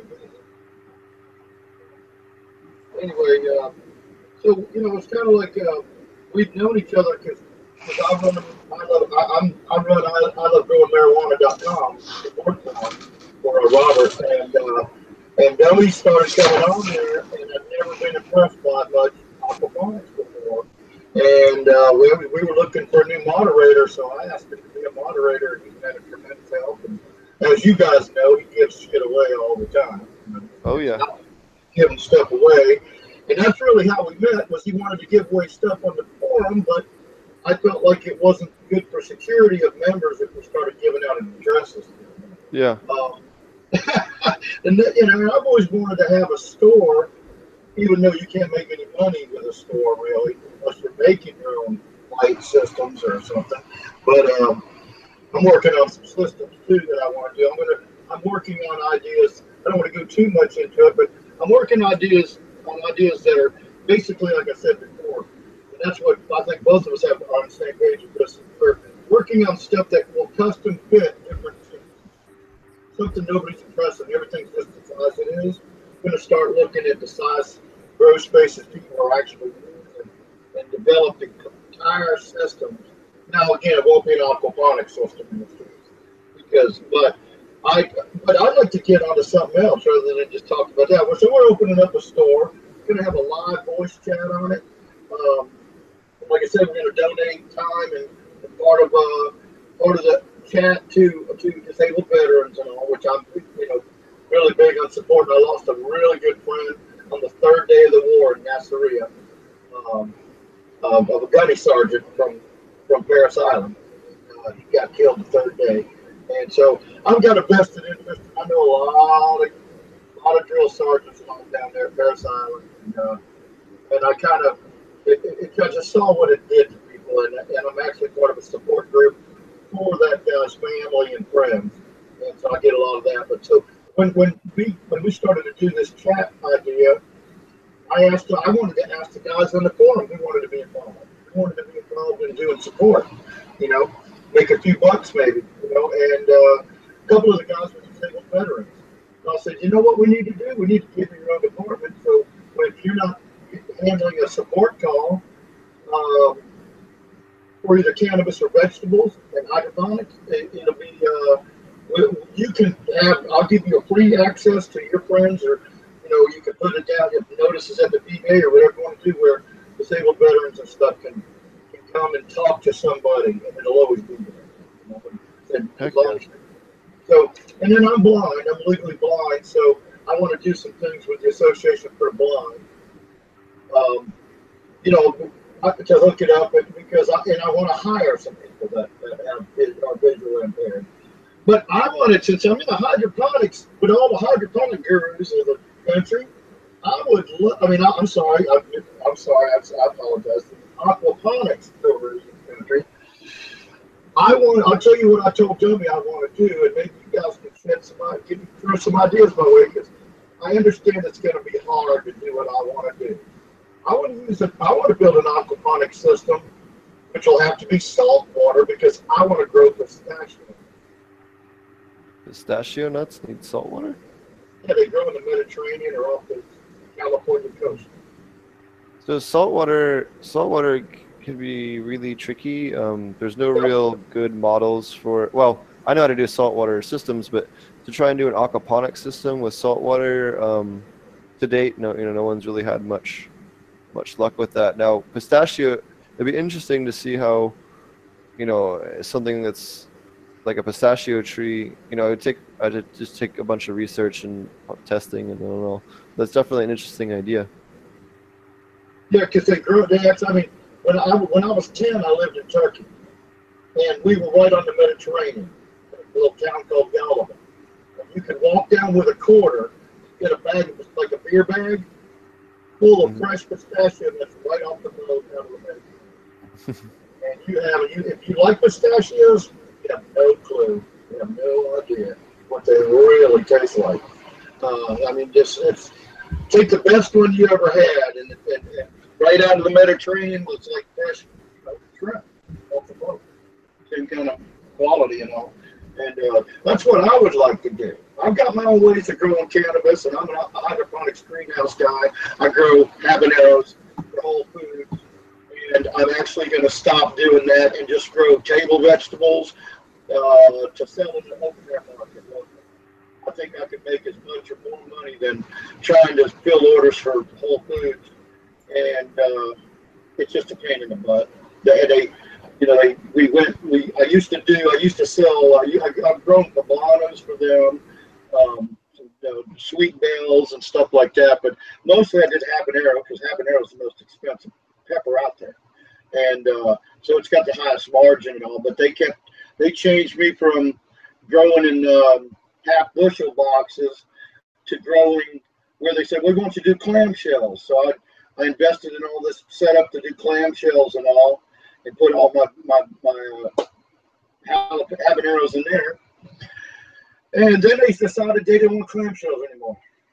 And they want to go back to boxes. And I just they just wouldn't give me the money. So I just decided it wasn't worth you know, I was making, I wasn't even, I was basically, you know what, I'd, I'd work a season in my greenhouse and basically break even. Now I'd have food, but all that work and all that investment, all that time, and at the end of the season, all I did was pay for the nutrient, the minerals, because I make all my own nutrients. I, I mix them out of the 50 pound, you know, I mix calcium nitrate, uh, potassium nitrate, iron, uh, magnesium in part A, part B, I mix potassium, uh, so, you know, sulfate of potash, um, MKP, MAP, and um, and uh, Epsom salts, and uh, magnesium sulfate. And then I make my own micronutrient out of chelates with the boron, manganese, magnesium, zinc, copper, and I'm, I'm, sure I'm missing something. I'm sure one of you experts know what I'm missing. But, um, I mix that all up myself, and I use those same 1,000 liter totes just like dummy house. That's what I I run a, on my greenhouse, and I run a I run a spray to waste system. So I run my plumbing down one inch, three quarter down the main down the main line, and I break it down to three quarter inch PVC, and then break it and tee up into half inch lines with micro lines with micro sprayers, and um, and they basically you place the sprayer by the plant. It, play, it sprays all over the entire medium, and I grow in perlite. I grow in three to five gallon poly bags, sitting on the greenhouse floor, and put a, a sprayer in each one.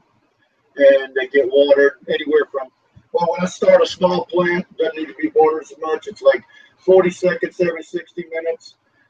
And then when they start to, you know, develop fruit sets, I go to 40 seconds every 40 minutes. And then when they start developing three or four tiers of fruits, I go to 60 seconds every 40 minutes. And that, and I do that every hour. Well, I know I don't do it every hour. It's on a recycle timer. So once it's a photo cell, the lights come, the sun comes up and it waters. And it waters like that all day, depending on the cycle of growth. And I learned to make my hydroponic nutrients from David Hill. I don't know if anybody ever heard of that him, but he is he used to work for Better Grow Hydro in California for David Goldman. And I met him because I was calling around trying to find the best hydro place.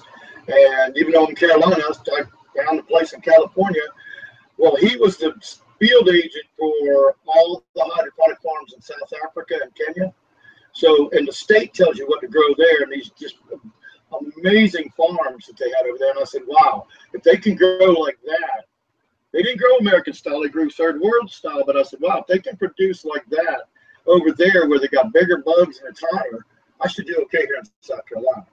And he helped me make my own custom nutrient formulations where I have a balanced nutrient form, like a 10 10 10.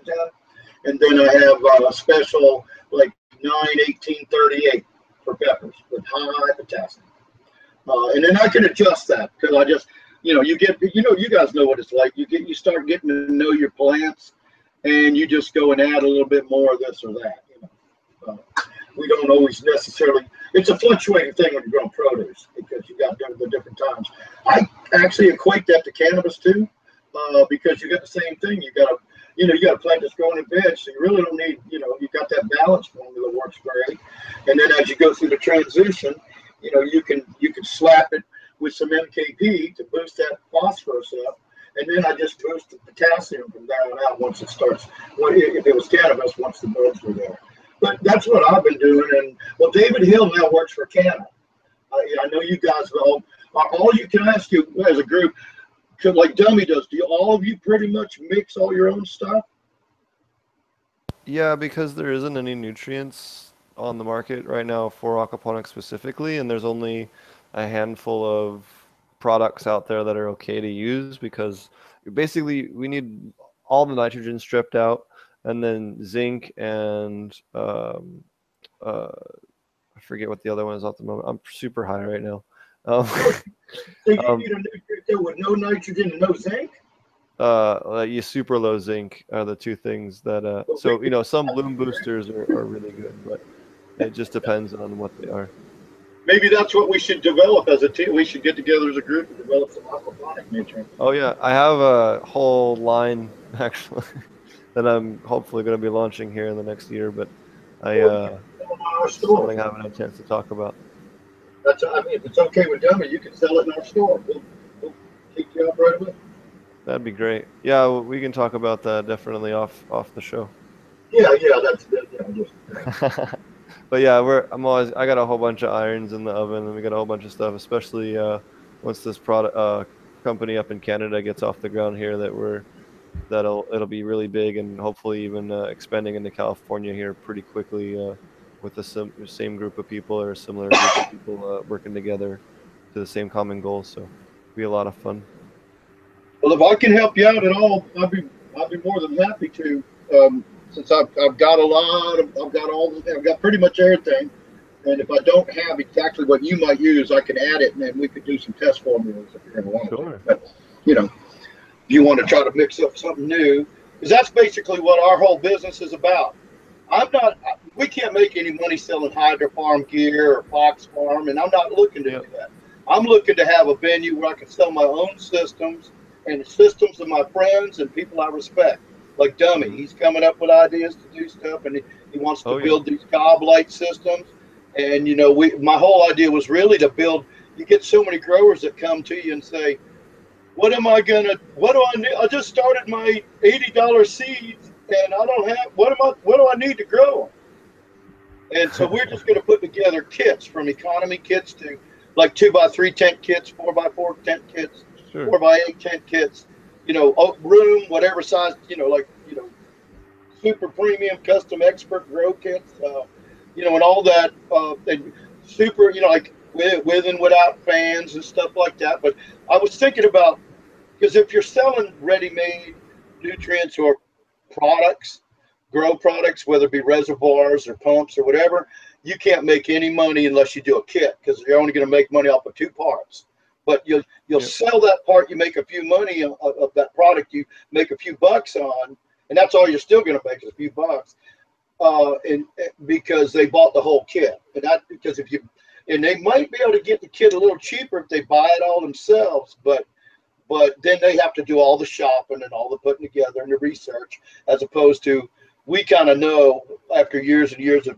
working in this, you know, what works and what doesn't work. Just like some of you've got your your opinions about what's the best LED lights to build, you know, like which mm-hmm. company, you know, same kind of deal. Because I've got, I want to put together a modular grow system that'll work in tents. So you can mm-hmm. use one one module, or you can snap another module together with it.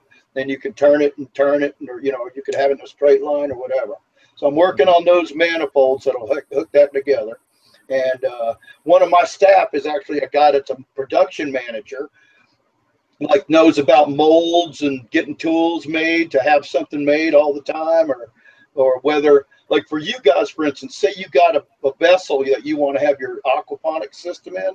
Mm-hmm. Well, this fella was would give me some good advice. find something that you like to use, but it doesn't connect to everything so easy. You got to do a lot of fabrication. If you wanted to make a system that was ready made, like somebody was talking about growing in a tent, I can't fathom doing aquaponics in a tent, but okay. If, if he's got gumption and he's going to do it and he's doing it, he's doing it. So you could, uh, you take a vessel you like, you go to the company that makes that vessel, and then you just talk to them about applying this connection thing onto it. And they could do it way cheaper than you could do it. Like you couldn't make the vessel like at the reservoir with the connections cheaper than you could if you went to a company and bought their reservoir, wh- whatever it was, any food grade, 55 gallon drum, whatever, you know, whatever you find that's food grade, and then and then uh, then uh, have them tool and attach your fittings to it. That's the kind of things that I'm into doing right now. That's that's a, what I, I'm not trying to just sell, you know, water farms, even you know, and stuff like that. And I love the aquaponics thing. I if I can't, I'm by myself on my farm. I don't have time, and I what I've got, but I do have. I can get fish. I can get trout. I can get tilapia. I don't like eating tilapia, so I don't really want to use tilapia. But I'm in South Carolina where I can get fingerlings for like less than a dollar. I don't know what y'all pay, but you know I can get a I can get fingerlings A dollar. really really cheap. Now see, Dummy can't get that kind of price on the right fish. He's got to use a local fish and manipulate the, the environment for it. But but we have I, I live in an area where I can get just about any kind of fish, you know, pretty much. And we even have saltwater here. I was thinking about going back to my idea about uh, the, the, the pistachio nuts. Check this out. I've got ocean out there. Instead of making my own salt water, why don't I harvest it from the ocean? What do you think about that? Um, you could do that too. You also don't have any control of um, contaminants, and some places get kind of weird about pulling seawater out like that. But it's just a uh, Yeah. Yeah, it could be, yeah, for sure. All right, just yeah, so no no big hurrahs or balloons going off or nothing. Okay. So um but I don't know. That I don't know what else uh, to, to tell you. That's pretty pretty much what we're doing. We're just we're looking to support people. Uh, I think we're getting back to where people want to. They've gone through a texting era, but a lot of people are getting sick of waiting on getting an answer. So I want to try to provide something where they can get an answer right now. Those guys that are panicking on the all the forums all the time, or even on your Facebook page, you wake up. How many times you get a guy with a crisis that's been freaking out all night because you were in bed? Yep. Oh, you don't even. You should see some of the crazy shit that I've gotten, man. I had a I had a guy I had a guy message me from Jordan and I'd love to get this guy listens to the show pretty religiously. I'd love to get him on the show, but um, he will be executed if they find him, so I have to worry about that. But this guy sent me a thing and was like, dude, I like finally found a way to get these seeds and like you don't even know the hell I went through to get just get them to the point they are now. Like and I don't know why they they don't look like the stuff that I see online and da da da and you know tried to help him find what he could use and acquire out there and uh, to get his stuff. So you know it's really it really you really do get the gamut of people, especially when you reach out and provide information, kind of like we do. Um, we've I've actually had viewers from 151 countries um, on so far on the uh, according to YouTube anyway on the on the podcast, which is pretty freaking awesome. Yeah, it's getting widespread like that. Our forum is loaded with people from Australia, New Zealand, uh, Africa. Uh, we got, I got I recently, uh, yesterday, I had a dealings with a guy in Portugal. You know, and so I'm trying to help them find grow equipment because they can't buy grow equipment over there. Like eBay Australia, you can't buy grow lights and you can't buy Yep. nutrients and stuff. So I've been working out. We found a place. I, I haven't really investigated it enough. Um, but because it sells all kind of stuff. It's kind of like a sharper image thing, but it's called GearBest, and I think it's out of China. But at least they would sell to the people over there. So that's one one thing I've been working on too. So we're working off affiliate accounts too. I, in fact, I opened an affiliate account with them just for those members because we we try to um, we try to advertise with only our partners on the site. Mhm. Try to keep competing links off, although we look, we allow information links, but we don't allow links to any other seed banks or anything. And, in Mhm. my opinion, we got the best genetics on the planet. So, um, I mean. I'm smoking some of the Robert's Gold Leaf right now. And that's some good shit. It's one of the highest CBD plants on the planet. Nice. I believe it's up around 30 or so, 28 to 34. Wow, what's the name of the strain? Gold leaf, Gold leaf. Okay. right? It's a, you can't kill this plant. It's a massive, it's a, it, it'll grow, depending on your system and lights, mainly lights, and to me it's lights. Um, uh, you- you're gonna, you, it's a pretty good sized plant. There's about five to six feet tall. Um, pretty massive hard buds.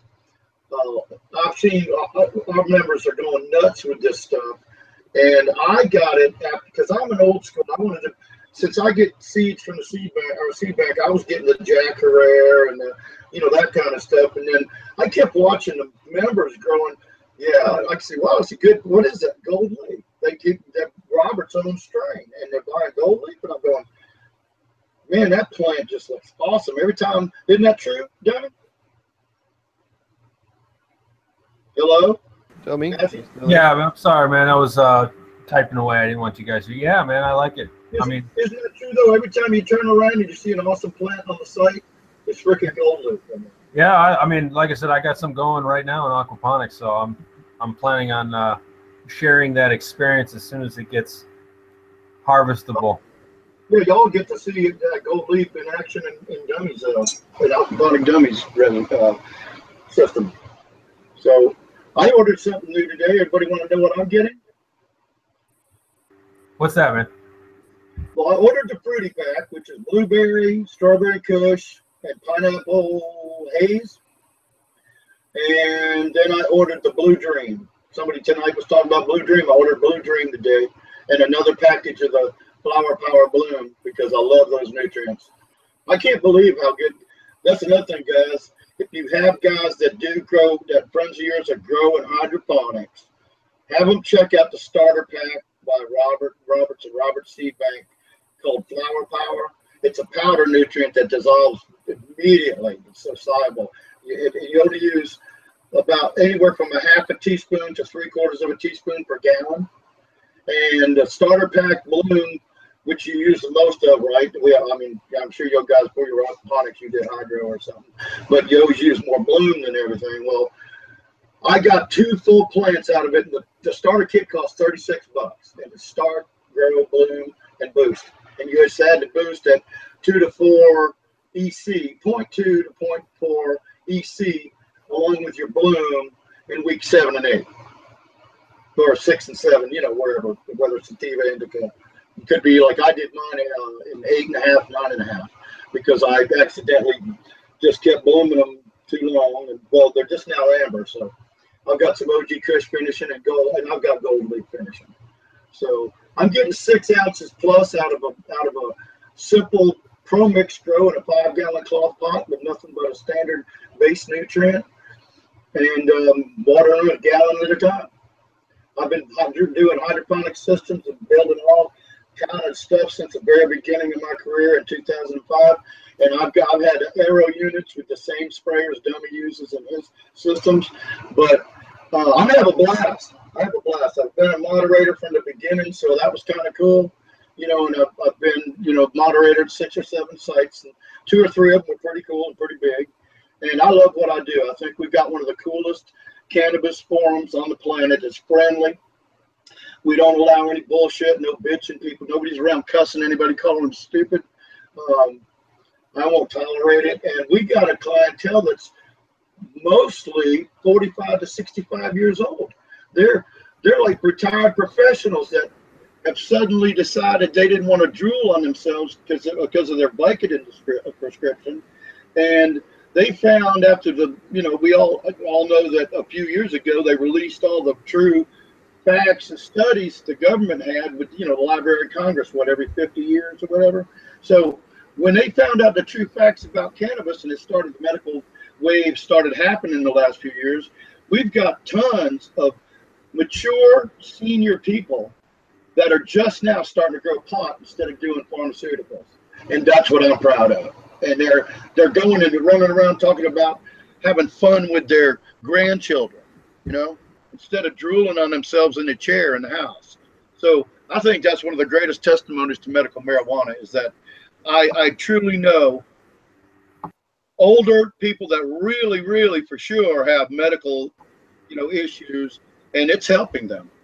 And I, you know, so we're winning. We're winning slowly but surely. And it's guys like you that do it too. All the attention you bring everybody. But I'm going to shut up now because this sounds like everybody's snoring. So. no, not at all. We love to bring on guests to have them talk about their experiences and what they do. So. Well, I, I and is it now that's Steve that just spoke, right? Yep. Okay, I just wanted to get where I knew your voice a little bit. I thought thought I knew who I was talking who was talking to me. And I appreciate. I, hey, I love it, man. It's 420 and I'm alone tonight. I mean, the old lady's next door, but I'm still alone. In fact, since she's home, since she's home, she's got the dog, so I'm really alone. So I feel I feel honored that you guys would in, invite me to be as a non-aquaponic grower and invite me in to talk and you Oh, know yeah. listen to you guys. That's been great. I've been loving it. We uh we love to get all different kinds of you know we don't just do aquaponic growers you know we bring on other people that do just soil and you know just different kinds of equipment or just that and the other. It's just uh, you know anything kind of related to that because most of the people that do grow in aquaponics also have a soil garden or also have you know a veggie garden or you know whatever. So you know we all and not only that you learn different tech techniques and that concepts and ideas and they overlap and you know this is how you get exposed to, to things to you know so that one of us or someone listening can come up with the next new great idea you know Yeah, for sure. Great. Yeah, that's, that's great too. And see, I, I do that too. I've got soil grows. In fact, on that note, how many of you have heard about? I'm sure you're all over Facebook and all. I'm actually starting. I started a Facebook page, and I'm going to be doing um, rain gutter grow system this year. okay And I'm teaching it as you need to supplement it because I've seen some of them people have great plants and other people having them plants that I know from looking at them need some minerals. You know, so I got banned from the original rain gutter grow system because I was trying to support people like that and they didn't like it. And I was helping them with bugs, which they were getting help. They told me they didn't want me to water down their page with other things like, you know, what bug that is and how you treat it. Or I would add some, uh, you know, I might add some nutrients to that today, you know, or, you know, once in a while. So he didn't like that. Plus, he, I don't know about you guys, but I still argue that rain gutter grow system capillary action is wicking and therefore hydroponics, but he didn't like that. You know, so. Uh, well there's we use wicking beds and, and aquaponics for root crops and i've tried to grow cannabis that way in aquaponics and uh, i tried a couple different things and we ended up having an issue someone suggested that maybe my soil mix was a little bit off so i might try it again with a different one i know marty really likes it doing the uh, the sips so Well, can I ask you, your soil mix, does it have dirt in it? Um what, what do you mean? Well, to me, soil means it has dirt in it. If it's a potting mix, it doesn't have any dirt. oh oh um no. Well, See, well i always I always love to add a little bit of local soil or local dirt, whatever you have you, from outside to mix in with the um, within my, my regular base, just to introduce local microbes, um, Right. because you will you know get some microbes that are more adapted, or even a, a variation of a microbe that's more adapted to your local climate, and it will add a benefit to it. Same thing with adding a small amount of local soil when you're making compost teas, um, can have that same effect. Yeah, yeah, I, I got, I agree with that philosophy. Yeah, So I got Rodale's book. I got Rodale's book. It's like a Webster Merriam-Webster dictionary. You know, with the small print you had your whole life, the little red book, the dictionary. I got a compost book by Rodale, the father of organic gardening, who wrote a compost book. It's that thick, that little tiny print. Can you imagine all that information about composting? Yeah, abs- absolutely. Um, we we do a lot of uh, a lot of kind of similar stuff to the composting with um, the compost uses the lactobacillus ferments in terms of breeding, you know, different microbes to their best of their ability. And you're doing that in your soil grows, or you're doing it, uh, adding that to your, uh, your aquaponics? Uh, uh, we so both to the system water and then also to the top layer of our, um, you know, when we're doing dual root zone pots. Uh, we we run Yeah. a system called dual root zone where, and then we water in just that upper layer and do it that way. This way we can get, you know, basically double the microbes. Uh, you get the terrestrial microbes that love that soil layer, and then you get the aquatic microbes that prefer the, you know, fully fully aquatic environment, which you end up with two different, you know, groups of microbes altogether. You know, mycos don't like being fully submerged at all, uh, for example. So Hmm. And see, that's interesting. And this is what will bring more people, I think, maybe to aquaponics. That this is what that aquaponic dummy taught me that I didn't know, and and I'd never seen anybody. Of course, at some point, just that I'll just be honest, I just quit looking. Okay, I was mm-hmm. never, I never saw anything that impressed me. Evidently, I've never seen any of you guys' sites, you know, pages. So, so the, you know, but I then I don't know how many years you've been doing it, and I, you know, probably 2008, 2009, I just quit looking at aquaponics because I had my own. Hey, I got a full plate enough. You know, and I always wanted to raise fish, and so I thought I'd eventually get to it. But again, that plate is pretty full. It's just hard to add more food to it. So then I met when I met when I met Aquaponic Dummy, I went, oh my God! And he taught me something that I'd never seen before, never heard before. And again, because I quit looking years ago, that you actually supplement your aquaponic systems with, you know, minerals and whatever, you know, like you're talking about, you're making microbes, doing things that are, you know, cause, cause reactions. And, uh, and I thought that was very interesting. Uh, that's when, like I said, in fact, he sent me um, some rock phosphate just for shits and giggles so I can play with it next year when, or this summer when I'm doing something. But I wanted to, I wanted to build a section. I got a section of greenhouse 24 by 30 I could put up, and I wanted to get like a 12 by 12 or 16 by 16 swimming pool, four foot deep swimming pool, and put my fish in that. Mhm. And I think so. How big of a system do you think I could use if I got just say a 12 by 12, three foot or four foot tall swimming pool? What kind of system could I grow off of that? What would it supply? Well, I mean, you could you could run at least you know a hundred by six foot or hundred by four foot grow bed, at least, at least or equivalent in grow beds. You know that that's a huge fish tank. You, in fact, you could probably run two or three of those. Now that I think about it, uh, just quick math in my head. Um, you know, if you had a high stocking rate and we're feeding them every day, I mean, you could totally run a pretty sizable system off of something like that. Or you know, just cut back on your feed rate or your stocking rate, and and you could run a you know much fewer without having any issues as well. So stocking rate and, and feed rate are the two things that will kind of determine that, as well as uh, to a lesser extent filtration. Right, right. And that's going to be a lot of filtration. Well, yes and no. You know, you, you need a solid separation, um, and then you want to have a uh, you know an off gassing chamber, and then and then you know going back to your bed. So it's not not anything overly complicated. Um, you know, depending on whether or not you're going to include media into the system, um, or, or how you're going to set it up. If you're using a lot of media in the pots or a lot of media in the bed, you know, in the beds below the pots, then you don't really need to go with a biological filter because that is vastly more surface area than any biological filter would ever be. Uh, even the, you know, the MMRs and you know MM, MBBR or whatever the hell it's called, um, uh, and any of those other you know brush ones or whatever else.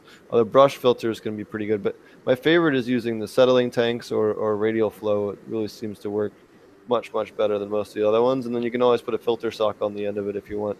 Um, you can get you know aquaculture or you know in, industrial grade filter socks are pretty damn cheap, um, and just Yeah. you know have a set, especially on a bigger system. Um, you know, just get a couple different sets of them and then throw them in the wash inside out with no no detergent just to clean them. Um, it works really really well. I've used them a lot on, you know, multiple you know two to two to five thousand gallon fish systems. Um, everything from fish walls and, and in, importers to aquaponic systems, and it works really well.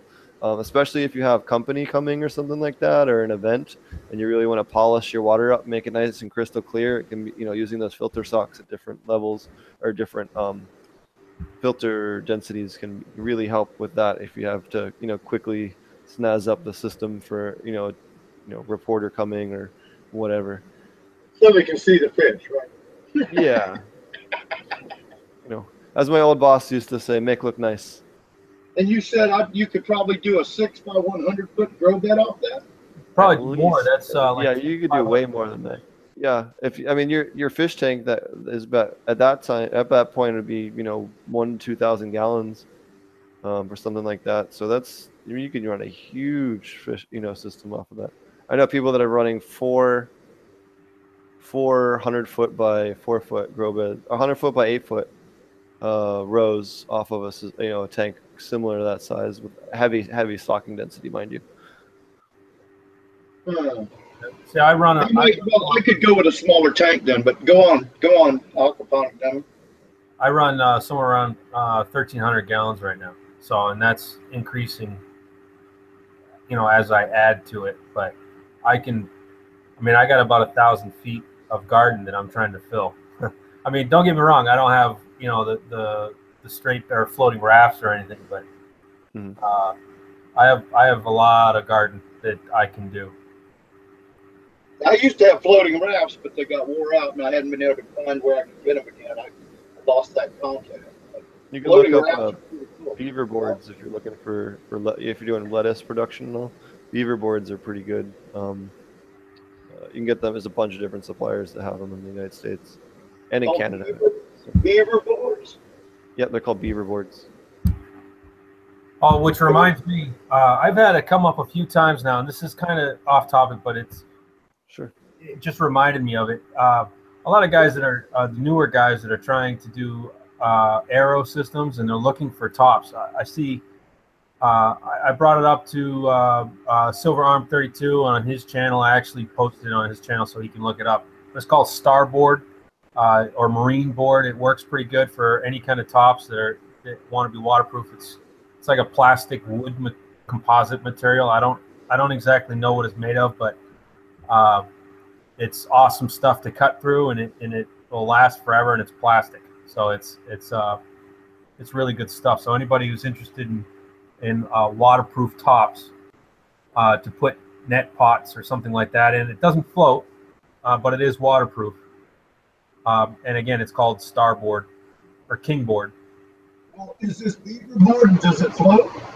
No, Yes. it's not float. That's that's the Oh, only no, bad. I wanted, I wanted the, I wanted the foam rafts that float. That's what. That's Yeah, yeah. I, I, I hope on this. Yeah, the beaver boards float. Yeah. Oh, it does float. Yes. Yeah. Oh, okay, then that'd be cool. It looks like some, is some, co- am I seeing it right? It looks like they actually come with a, like, not, the holes aren't drilled, but it looks like plugs where you take, where they got you spaced or something like that. Yep. Yep. It's nice and evenly spaced for lettuce production, or they have different spacings that you can get for them.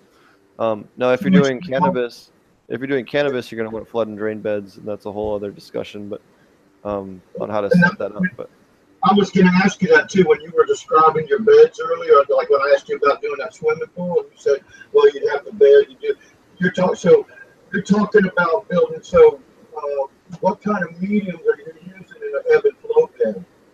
Sure. So you, you kind of have two options. You can either go um, flood and drain trays, same as you would for running cocoa or something like that. Right. Um, or you can actually put grow media um, in the grow beds and then just stick your pots in there um, and do it that way. And that works pretty well as well. Um, six and one half dozen in the other. One provides more biological filtration, but depending on your pre-filtration, you may or may not need that additional uh, biological. Plus, you also have all the biological in the bottoms half of all your pots. Sorry. Ugh. Well, I've got a whole bunch, I got a whole bunch of Hydroton. Mhm. And I've also get, I've got a source where I buy perlite, four hundred and forty pounds at a time. Like I go to Gold, Gold Hill, North Carolina, to the perlite factory, and they put a bag in the back that weighs four hundred and forty pounds, back of the pickup truck, and we drive back home.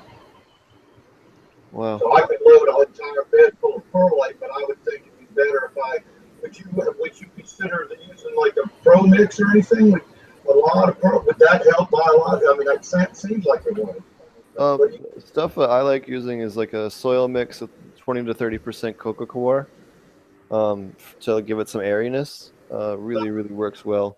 I've also used lava rock in exchange for the coco coir for air supplement, but that seems to be the best. too, like Hydroton. And you can, yeah, exactly. You can use lava rock in place of Hydroton, especially for dual root zone pots for the bottom half. Um, lava rock is perfectly good for media, but it can be kind of rough on your hands when you're working in huge beds and you need to do a lot of it. If you're not wearing gloves, it can really tear your hands up pretty quickly. Definitely rough on your hands, man. Yeah. I've been, when I use one, I'll tell you, I, I bust the crap out of it first with a hammer.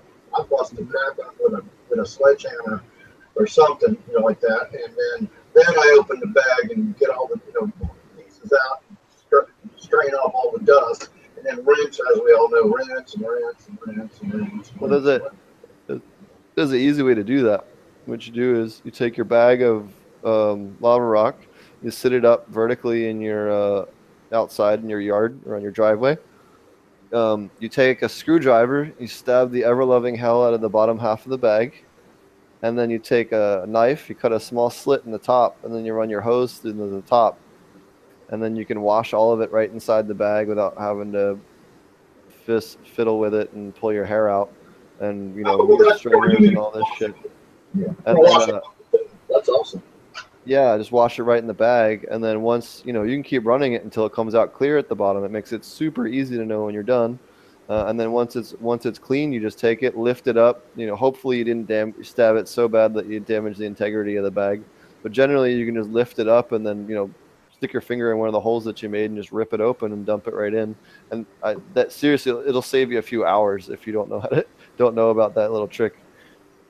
Um, since aqua, uh, since Ga- fish ganja guy is safely gone, um, the uh, langbeinite dosage is uh, four, uh, uh, 41 grams per 100 gallons, and that gives you 41 about, grams per 100. I'm Yep. writing it down. um, and that's uh, for um, that gets you about you know 20 to 25 percent of what your target dosage would be for that. It is a little bit high on magnesium, but um, I, I mean I, high in magnesium and that it's beyond the 20 or to 25 percent I generally recommend for dosage of any one nutrient when using a nutrient blend. But um, in general, it's a pretty good starting dosage. You could dose that once and dose it the following week or the week after, and you're not going to overshoot. But how frequently should you dose? Um, so something like that, you would probably dose about once a week at least. You know, kind of dose it. it, it kind of look at, you know, feel your plants out, uh, see see what they're doing and see what they need, and you know, feed them accordingly. Or you know, if it, if you're in flower, uh, you know, you could boost that up a little bit. You could go up as high as 50 grams if you wanted to, especially if you're having a CalMag problem or running cocoa, um, because that will give you a little extra magnesium. So 40 grams per 100 gallons to start, Steve? Yep, Cool, thank you. it's a nice safe dosage where you won't kill anything or screw anything up. Nice. Kind of what I aim for is 20 to 25 percent of target. So if I say a nutrient, I mean shit, we'll just use potassium for an example. Uh, we'll use langbeinite for example. Potassium, you know, you want to aim for a minimum of 100 parts per million, especially in flower, uh, for aquaponic cannabis in the water. So, um, uh, you know, that's what we're doing. Is so this is going to dose it so that your potassium is going to be at 20, 20 parts per million potassium, 24 or um, 12 uh, parts per million of magnesium and 24 parts per million of uh, sulfate uh, when that dissolves into the water. Okay, so you're saying you only, you only add, if, if, if it's required to be hundred parts per million with the, everything it needs, you never add more in an aquaponics system than twenty-five percent of that base requirement. In the aquatic layer, exactly. In the aquatic layer uh, is what I'm referring to. That, that's separate from what I would dose for you know, the soil. You know, if you're going to make a tea, you know, that would be a good low end. You, know, you could go up to you know, 50 to 55 grams if you're going to dose for like a bloom booster tea or something like that for your soil layer. You could definitely go a little bit higher. You know, if you're mixing like a 55 gallon batch of, of compost tea, which is what we do here. We just use a big trash can, so 40 or 50 gallon trash can, and uh, we just brew it up. In fact, there's a a video of a different farm that I did a couple couple months ago. Uh, I think in August or September or something, uh, where I did a, a compost tea video about that. Oh, I think I wanna watch that. That's in your channel? Yep, it's on my my channel, Potent Ponics. What, what number? Uh, it's just a, it's not like an episode of the podcast. It's just a it's just it's under the how-to playlist Okay, on my channel. And I'm going to be doing a how to germinate seeds here soon.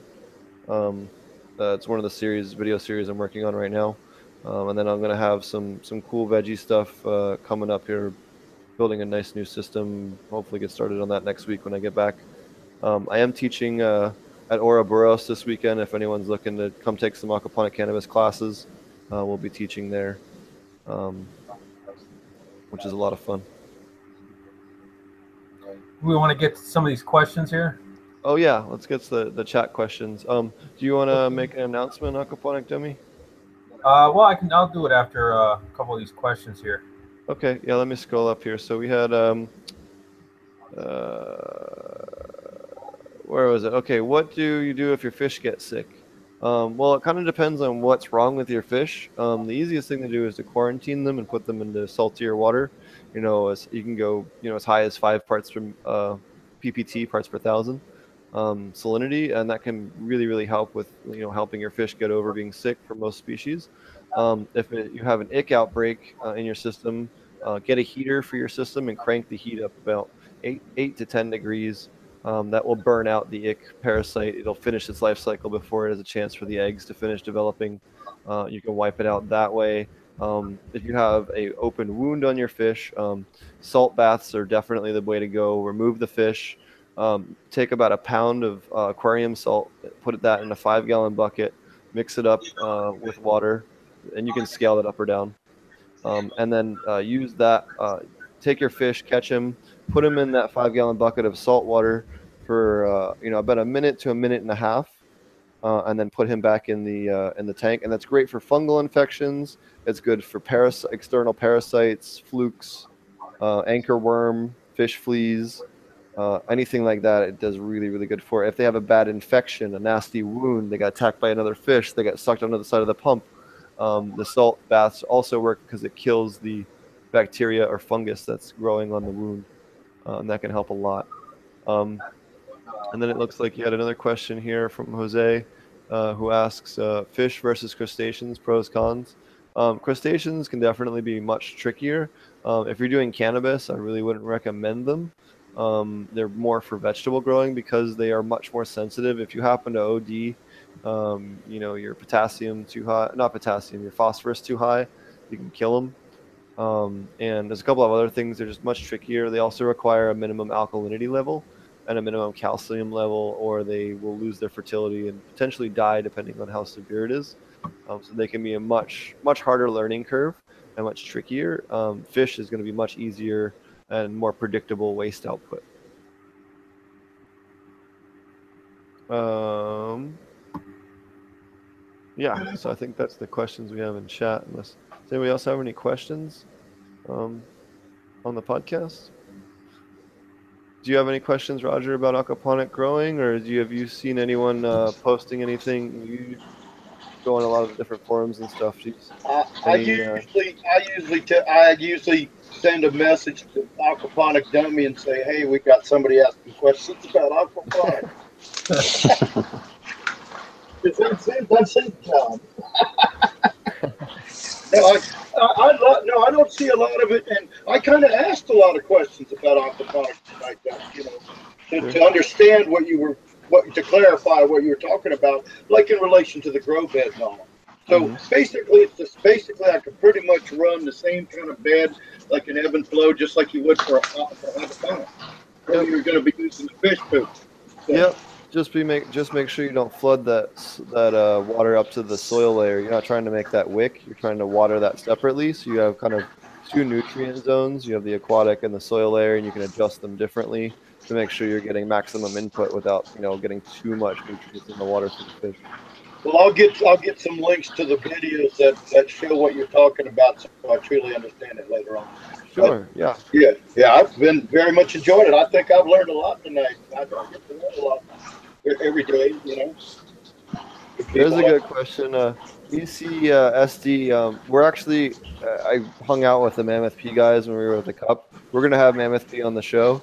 I actually have no idea what the answer to the question is. Uh, ECSD asks, Mammoth P, how long does it stay in the system? Um, that is a question I do not know, but I will tell you that we're going to have Mammoth P on in the next month, and when we do, um, you guys will, you know, I can't wait to hear to get some of the really awesome questions answered that I have, and some of the questions you guys have that we have banked up. Whenever somebody asks us a question we don't know, Marty and I have a, a Excel sheet that we have that we share and stuff like that, and we also use it for, you know, if we want to cover a topic or, or you know, if we have data that we want to cover whatever, we can kind of all be on the same page for the show or work on it over the week and all that. So um, we have some a couple different questions that people ask that you know we just don't have answers for that I don't. Uh, so when we get them on the show, we'll, we'll get that answer for you. Okay. Well, uh, I have a giveaway. Um, I'm giving away a three-part Fox Farm, or the, the Fox Farm Trio six ounce Chachi and beef and uh, um, open sesame. One of the viewers. I'm pretty much, well, I mean, biotar in general, absolutely. What is that? yeah, that was uh. There we go. Brian Goes had some feedback. I got him. I got him muted. There we go. Um, go ahead again. I'm sorry, I didn't mean that. Go, you want to? What was the? What are you giving away? uh, Open Sesame, Beastie Bloom, and and uh, uh, Cha-Ching for well, it's a three-part six uh, six ounce little bottles uh, Awesome. to one of the viewers. So uh, I don't know who, how you want to.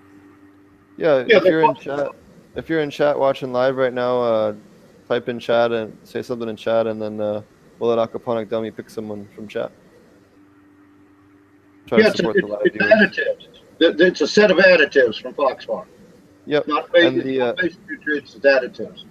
The Beastie Bloom is good. The Open Sesame is also good. Both of them can be used in aquaponics.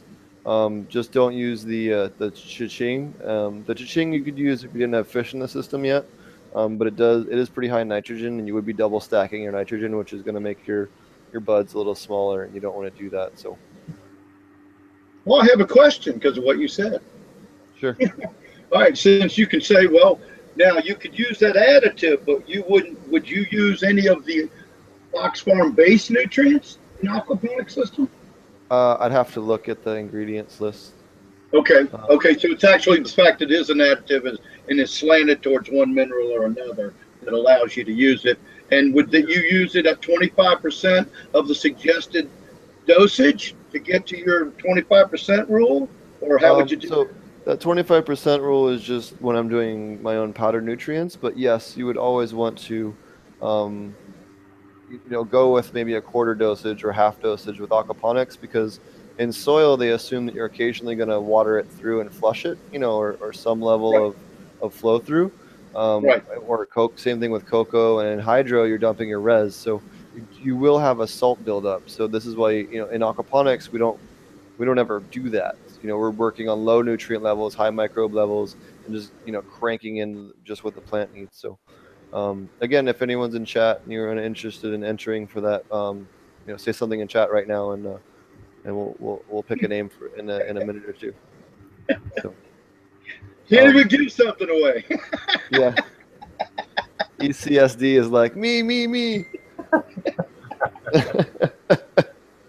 um, but yeah, so like another thing that would be like a big no-no uh, for aqua for aquaponic system is um, yucca extract, or sometimes on labels it's listed as saponins if it's not listed as um, yucca extract. That is extremely lethal to fish, but pretty harmless to soil microbes and perfectly okay to use in a hydroponic system. But it will kill all of your fish at like 0.5 or 1 parts per million or even less. So uh, you definitely don't want to use that um, if you're, you have fish in the system. Uh, the Yurok, or uh, not Yurok, the different Indians in um, uh, uh, California used to uh, collect the yucca and then they'd press it with a big rock, squeeze the juice out, and they collect that and they put it in these gla- clay vessels and they let it evaporate down uh, and make kind of a concentrate out of it. And then they would dump that into a river and then watch all the fish come up to the surface and then collect the dead fish. So, I mean, that's eh, this isn't like a huge river. So, to give you an idea of like how low of a, a dosage you need to kill fish in a large body of water. So, Wow. that's uh, so there's different, you know, it's not just, and I'm just using it as an example. There's a handful of plant additives and organic additives or, or something you know neem cake is also not okay for fish neem oil. Uh, you have to be extremely careful when using it. You know, you really need to use something like Azamax or Azatrol or something like that. That's more of a refined um, uh, product rather than like don't definitely don't use cold pressed neem oil in your aquaponic system. That'll again also kill your fish pretty quickly. That's good for somebody like me to know. So if I come across that on the regular forum from somebody, I'll, I'll know that. I don't like neem oil much anyway, so so definitely not good enough in aquaponic systems. No neem more. Hmm. Yeah, it's a lot of fun. You kind of have to. It, it's it's can be a little trickier, um, but uh, uh, yeah, it's it's definitely worth it, and it's it's fun, especially if you're used to working in the, you know, with plants and fish and microbes and all. It, it it's kind of neat to see how you know one little change, especially something like dosing molasses or or vodka or or spirulina or you know labs can have an enormous impact on a system much different than it would in a in a hydro or soil in terms of you know how quickly it, responds. It's kind of neat, and the speed of growth in veg and aquaponics. I don't, I've never seen cannabis plants grow as fast as they do in veg in an aquaponic system, like hands down, in soil, hydro, you name it. And I don't know, you guys. I know aquaponic dummy and some of the other guys here have, have grown other methods. Would, would you guys agree with that or? Yeah, I would say I would say aquaponics is I don't know kind of stuff is is probably the best or fastest method I've grown in. I mean, well, hydro is, is a close second, but I, I don't know. I'd still lean towards aquaponics. Yeah, especially in veg. String flower, they're all pretty similar. Um, at least in my experience, slightly faster in aquaponics in some strains, like five days faster, but I, have never seen anything more than that. Have you had any difference in flowering times or? Uh, well, okay. Well, it really depends on because I veg for so long. Uh, the other the other thing is, yeah, I I veg and flower in the same nutrients throughout. I, I use flowering nutrients through the whole grow, so I know that that affects my veg and flower, and I try to get a nice medium between the two. You know, and I know uh, a lot of aquaponic guys will, you know, adjust their nutrients to what they're you know what stage what what life cycle the plant's in but i don't. I just go with uh, flowering nutrients throughout. But yeah i, I would say uh, it's I, I, guess it would say i would say it slows down a little bit in flower uh, but i don't know i'd still lean towards aquaponics growing a little faster or maybe maybe hydroponics as far as flowering maybe that would grow a little faster than aquaponics but yeah i'd probably agree with with that. Alrighty, um, it looks like does anybody else want to enter into the the win the uh, the contest here? Is like kind of the last call if you want to enter in to win the nutrients. If not, uh, I think we're gonna give it to ECSD. hey, he's been noticed. What do you know? Yeah. uh.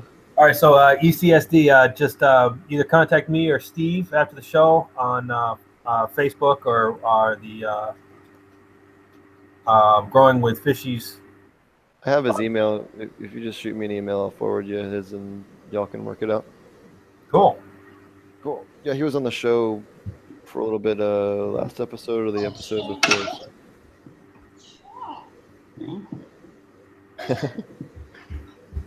Hey, no kids on the show. You're not.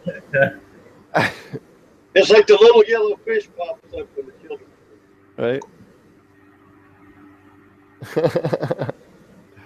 Alrighty. Well, does anybody else have anything else they wanted to go over before we wrap things up? Yeah, I would actually. Sure. I made a uh, YouTube channel while uh, on the podcast tonight. It's called Coyote Grows. I'm gonna start posting some stuff on there. Awesome. Cool. Yeah, that is awesome. Cool. Send yeah. me a send me a message on um, uh, Facebook or email, and I'll I'll add it to the description. Sounds good. Yeah, and if you don't mind, uh, send me a message on uh, YouTube because I'd like to I'd like to check it out. Yeah, I'll reach out to all the AP channels. Cool. All right, guys, I got to wrap it up. I got the little one. Okay. Well, thanks for joining us. We're... Hey, thanks, guys. I had a blast. Take it care. Thank you. All right. Bye. Bye bye. Good night. Does anybody else have anything else? If not, I think we're going to wind it down. This is definitely, I think, the longest episode we've ever done, but it's good because it was a holiday. I feel like we had a lot of amazing guests. We had, uh, you know, uh, Yo Rider talking about cancer and, and cancer treatment with cannabis. We had some veterans. We had a bunch of really good grow talk today. Um, it's a shame that uh, uh, Marty was having technical issues and stuff like that, but um, uh, we'll hopefully get him on the show again next week. And um, thanks again to all the people that joined us today. Um, definitely check out my description. I'll try to make sure I get everyone's channels in the description uh, for this. And um, yeah, and uh, we have a running list on the aquaponic um, cannabis growers group of YouTube channels. I'm trying to keep it updated. Um, if you're not on that list and you're an aquaponic cannabis channel, um, be sure to post up in there, and then I'll make sure I added you to the sticky, um, just to make sure we're promoting everyone that's kind of pushing this, uh, you know, pushing this grow method, and you know, making sure people can find other people that have, you know, run into their problem or need advice, you know, advice or questions and things like that as a way to network. Um, and uh, yeah, check me out at uh, potentponics.com. Um, you guys can email me at potentponics at gmail if you have a question. Um, what else? Marty's channel is uh, AP Meds. He has his uh, Patreon. Definitely check him out. I forget the name of the Patreon, but um, um, he's pretty easy enough to find. Um, and uh, thanks again to Aquaponic Dummy. Uh, you have a YouTube channel, yes? Yes, Aquaponic Dummy. I don't. I think that's the. I think that's the name, Aquaponic Dummy. You can just search YouTube for Aquaponic Dummy. You'll find me. Now, were you? Did you used to be Aquaponic Cannabis, or is that some other guy? Or, or, uh, well, there's there's another guy that's I think I'm cannabis or aquaponics with an S, cannabis. Oh, okay, and he's aquaponic. Okay. So, Cool. uh, like I know he's uh he's from Boston. He's a cool guy too. He's from Boston. Uh, he's just not uh, uh he's just not me, you know. So Yeah, yeah. I just I was always curious if those two were the same. Just like maybe one got banned or something. I don't know. There's all kinds of weird shit with Facebook and YouTube and stupid naming shit. So Aqu- Aquaponic Dummy had to fight for three months to get his Aquaponic Dummy name back on Facebook. Dude, my the account that has uh, Potent Ponics uh, Facebook is like locked because the name is Potent Ponics on the name, like first name, last name, and uh, they like refuse to release it. So I have like no access to my business page for Aquaponics now because that's the admin account for it. So I've been like frustratingly trying to get them to like turn it over to my other account, and it's fucking annoying. So. they told me I had to use the name I use every day, what my friends call me, and all my friends call me dummy. I don't know how to else describe it. Yeah, right. So I they they needed uh you know because uh, aquaponic dummy you know it's it's I get deliveries and stuff under aquaponic dummy so I use that for for my verific between that and the fact that I made myself a discount card with a store. With you know it has to have your birth date and your name on it and then you have to have uh, another something else with your address and your name right? Two two verifications with Facebook. That's how I ended up getting it back. So yeah. I'll have to do that then, I guess. It was crazy. For no reason, too. It just was gone one day. Well, probably just like yours. Yeah, same thing. You know, somebody just annoyingly, you know, reporting you because they're pissed off or whatever, or want to be a troll. Yeah. So, Well, if you guys want to share with me, I just wanted to share with you that I Yeah. recently opened up a Roger Latewood channel on YouTube so that I could make my videos for that rain gutter grow system open forum mm-hmm. I said I'm doing. So sure. if you guys want to share all your stuff, you know, if you want to look me up, I believe it's there. I'm thinking off the top of my head, it's been a few days since I was there, but I did it so I could upload things, to, uh, videos to Facebook because it seemed like Facebook could never upload my videos. It would hang up and I'd waste an hour and then it would break. So I finally went to YouTube and it just shares it right there, so it's done. So I have a I have a video channel that I and maybe I'll try to do some kind of small aquaponics rain gutter system this year, maybe. There you go. Um, you know, it shouldn't take that. Maybe a 55 gallon drum and, or something. And um, Sure. I've got a 500 gallon too. I got a 500 gallon reservoir doing nothing. What um, what is the other? fish tank? They are 12 foot by 12 foot ta- uh, swimming pool. That that's exciting. Yeah, but that's going to be now that I talk to you guys. Uh, I would love to do that because I've got the infrastructure, the building, the, the greenhouse to build over it, so I could keep my fish shaded and all that stuff, you know, in the day. But you know, and and uh, keep it pretty cool for them, and uh, compared to 110 outside, and and but the but the the the size grow system that you guys say I could do off of that, I don't have the money to build that. So I'm thinking smaller pool. Well, you can. You don't have to build it that big. That's just what you could. What that size fish tank would support is all. yeah, and then I could sell fish. That'd be one way of, uh, you know, like you said, keeping it like you know having so many fish, not having so many, or like you how you how much you repro, repro, or restock is what I guess. But no, I think actually I've got containers. What don't what you think you have a decent system if you use a 500 gallon res? Oh yeah. That's what the well, I've got one. I don't have to spend any money. There you go. I got a round. I got a round, you know, nice with a dome on the top.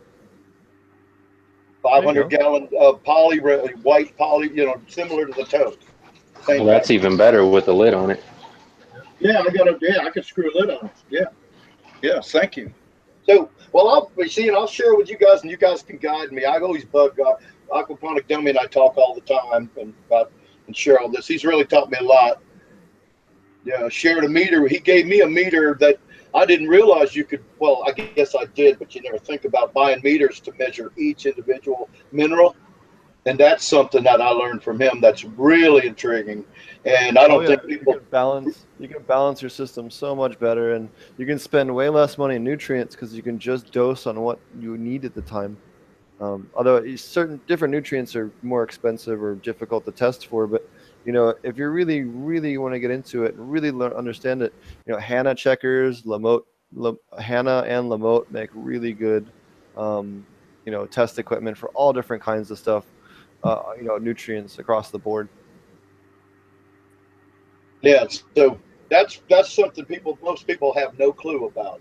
That they could Yep. buy something and actually, like you were talking earlier about how much potassium or how much this or that to put in, and then I, the Mhm. whole time I'm thinking about those meters that measure just potassium or just iron. In fact, that's what you sent me, because I said it's three parts per million of iron I add to my reservoir, and now that I'm using liquid, it's you know I, I literally figured it out by working it out by making the mix without the iron you know and adding it till i got it up but and then and then aquaponic dummy sent me what the iron the meter that just measures iron.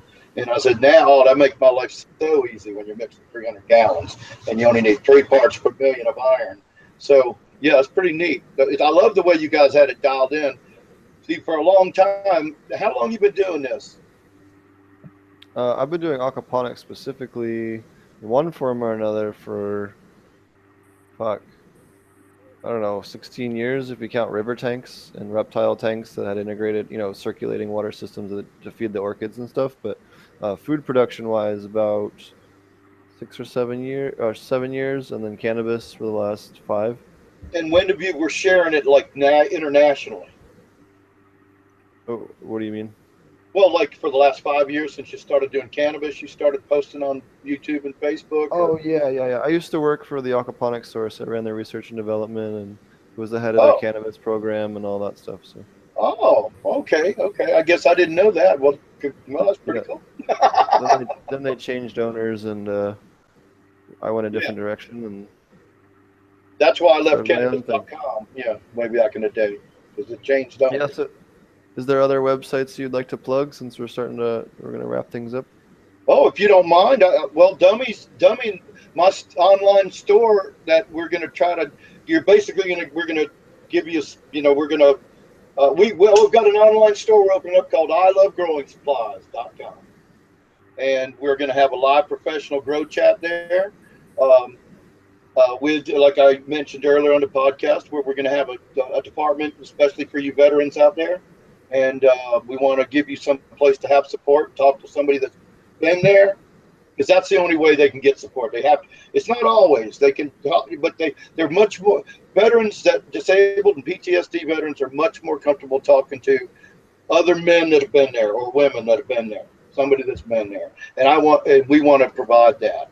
So that's about the only plug. And and uh, if you just want good all around cannabis advice, come visit me or Dummy at um, um, I love growing marijuana.com. Buy some great genetics. You know, I'm sure Robert will love this. We let him listen to this. but I appreciate you letting us plug. Thank you very much. You're too Absolutely. kind, Mr. Steve. Yeah, we'll get you on the show again here soon. Uh, uh, Brian Grow, do you want to uh, plug your sh- your channel? I think you. Oh yeah, yeah. Sorry. Uh, definitely. Uh, check me out. Uh, Brain Grow. B R A Y N E G R O. Uh, at uh, Instagram and YouTube, both the same name. And uh, just look for me under channels or whatever, and you'll you'll see my channel. Uh, I guess just kind of match it up with the uh, little picture you see here, the thumbnail, and that's me again, like I said, I'm working on this new aquaponics system, so follow along if you're interested in that.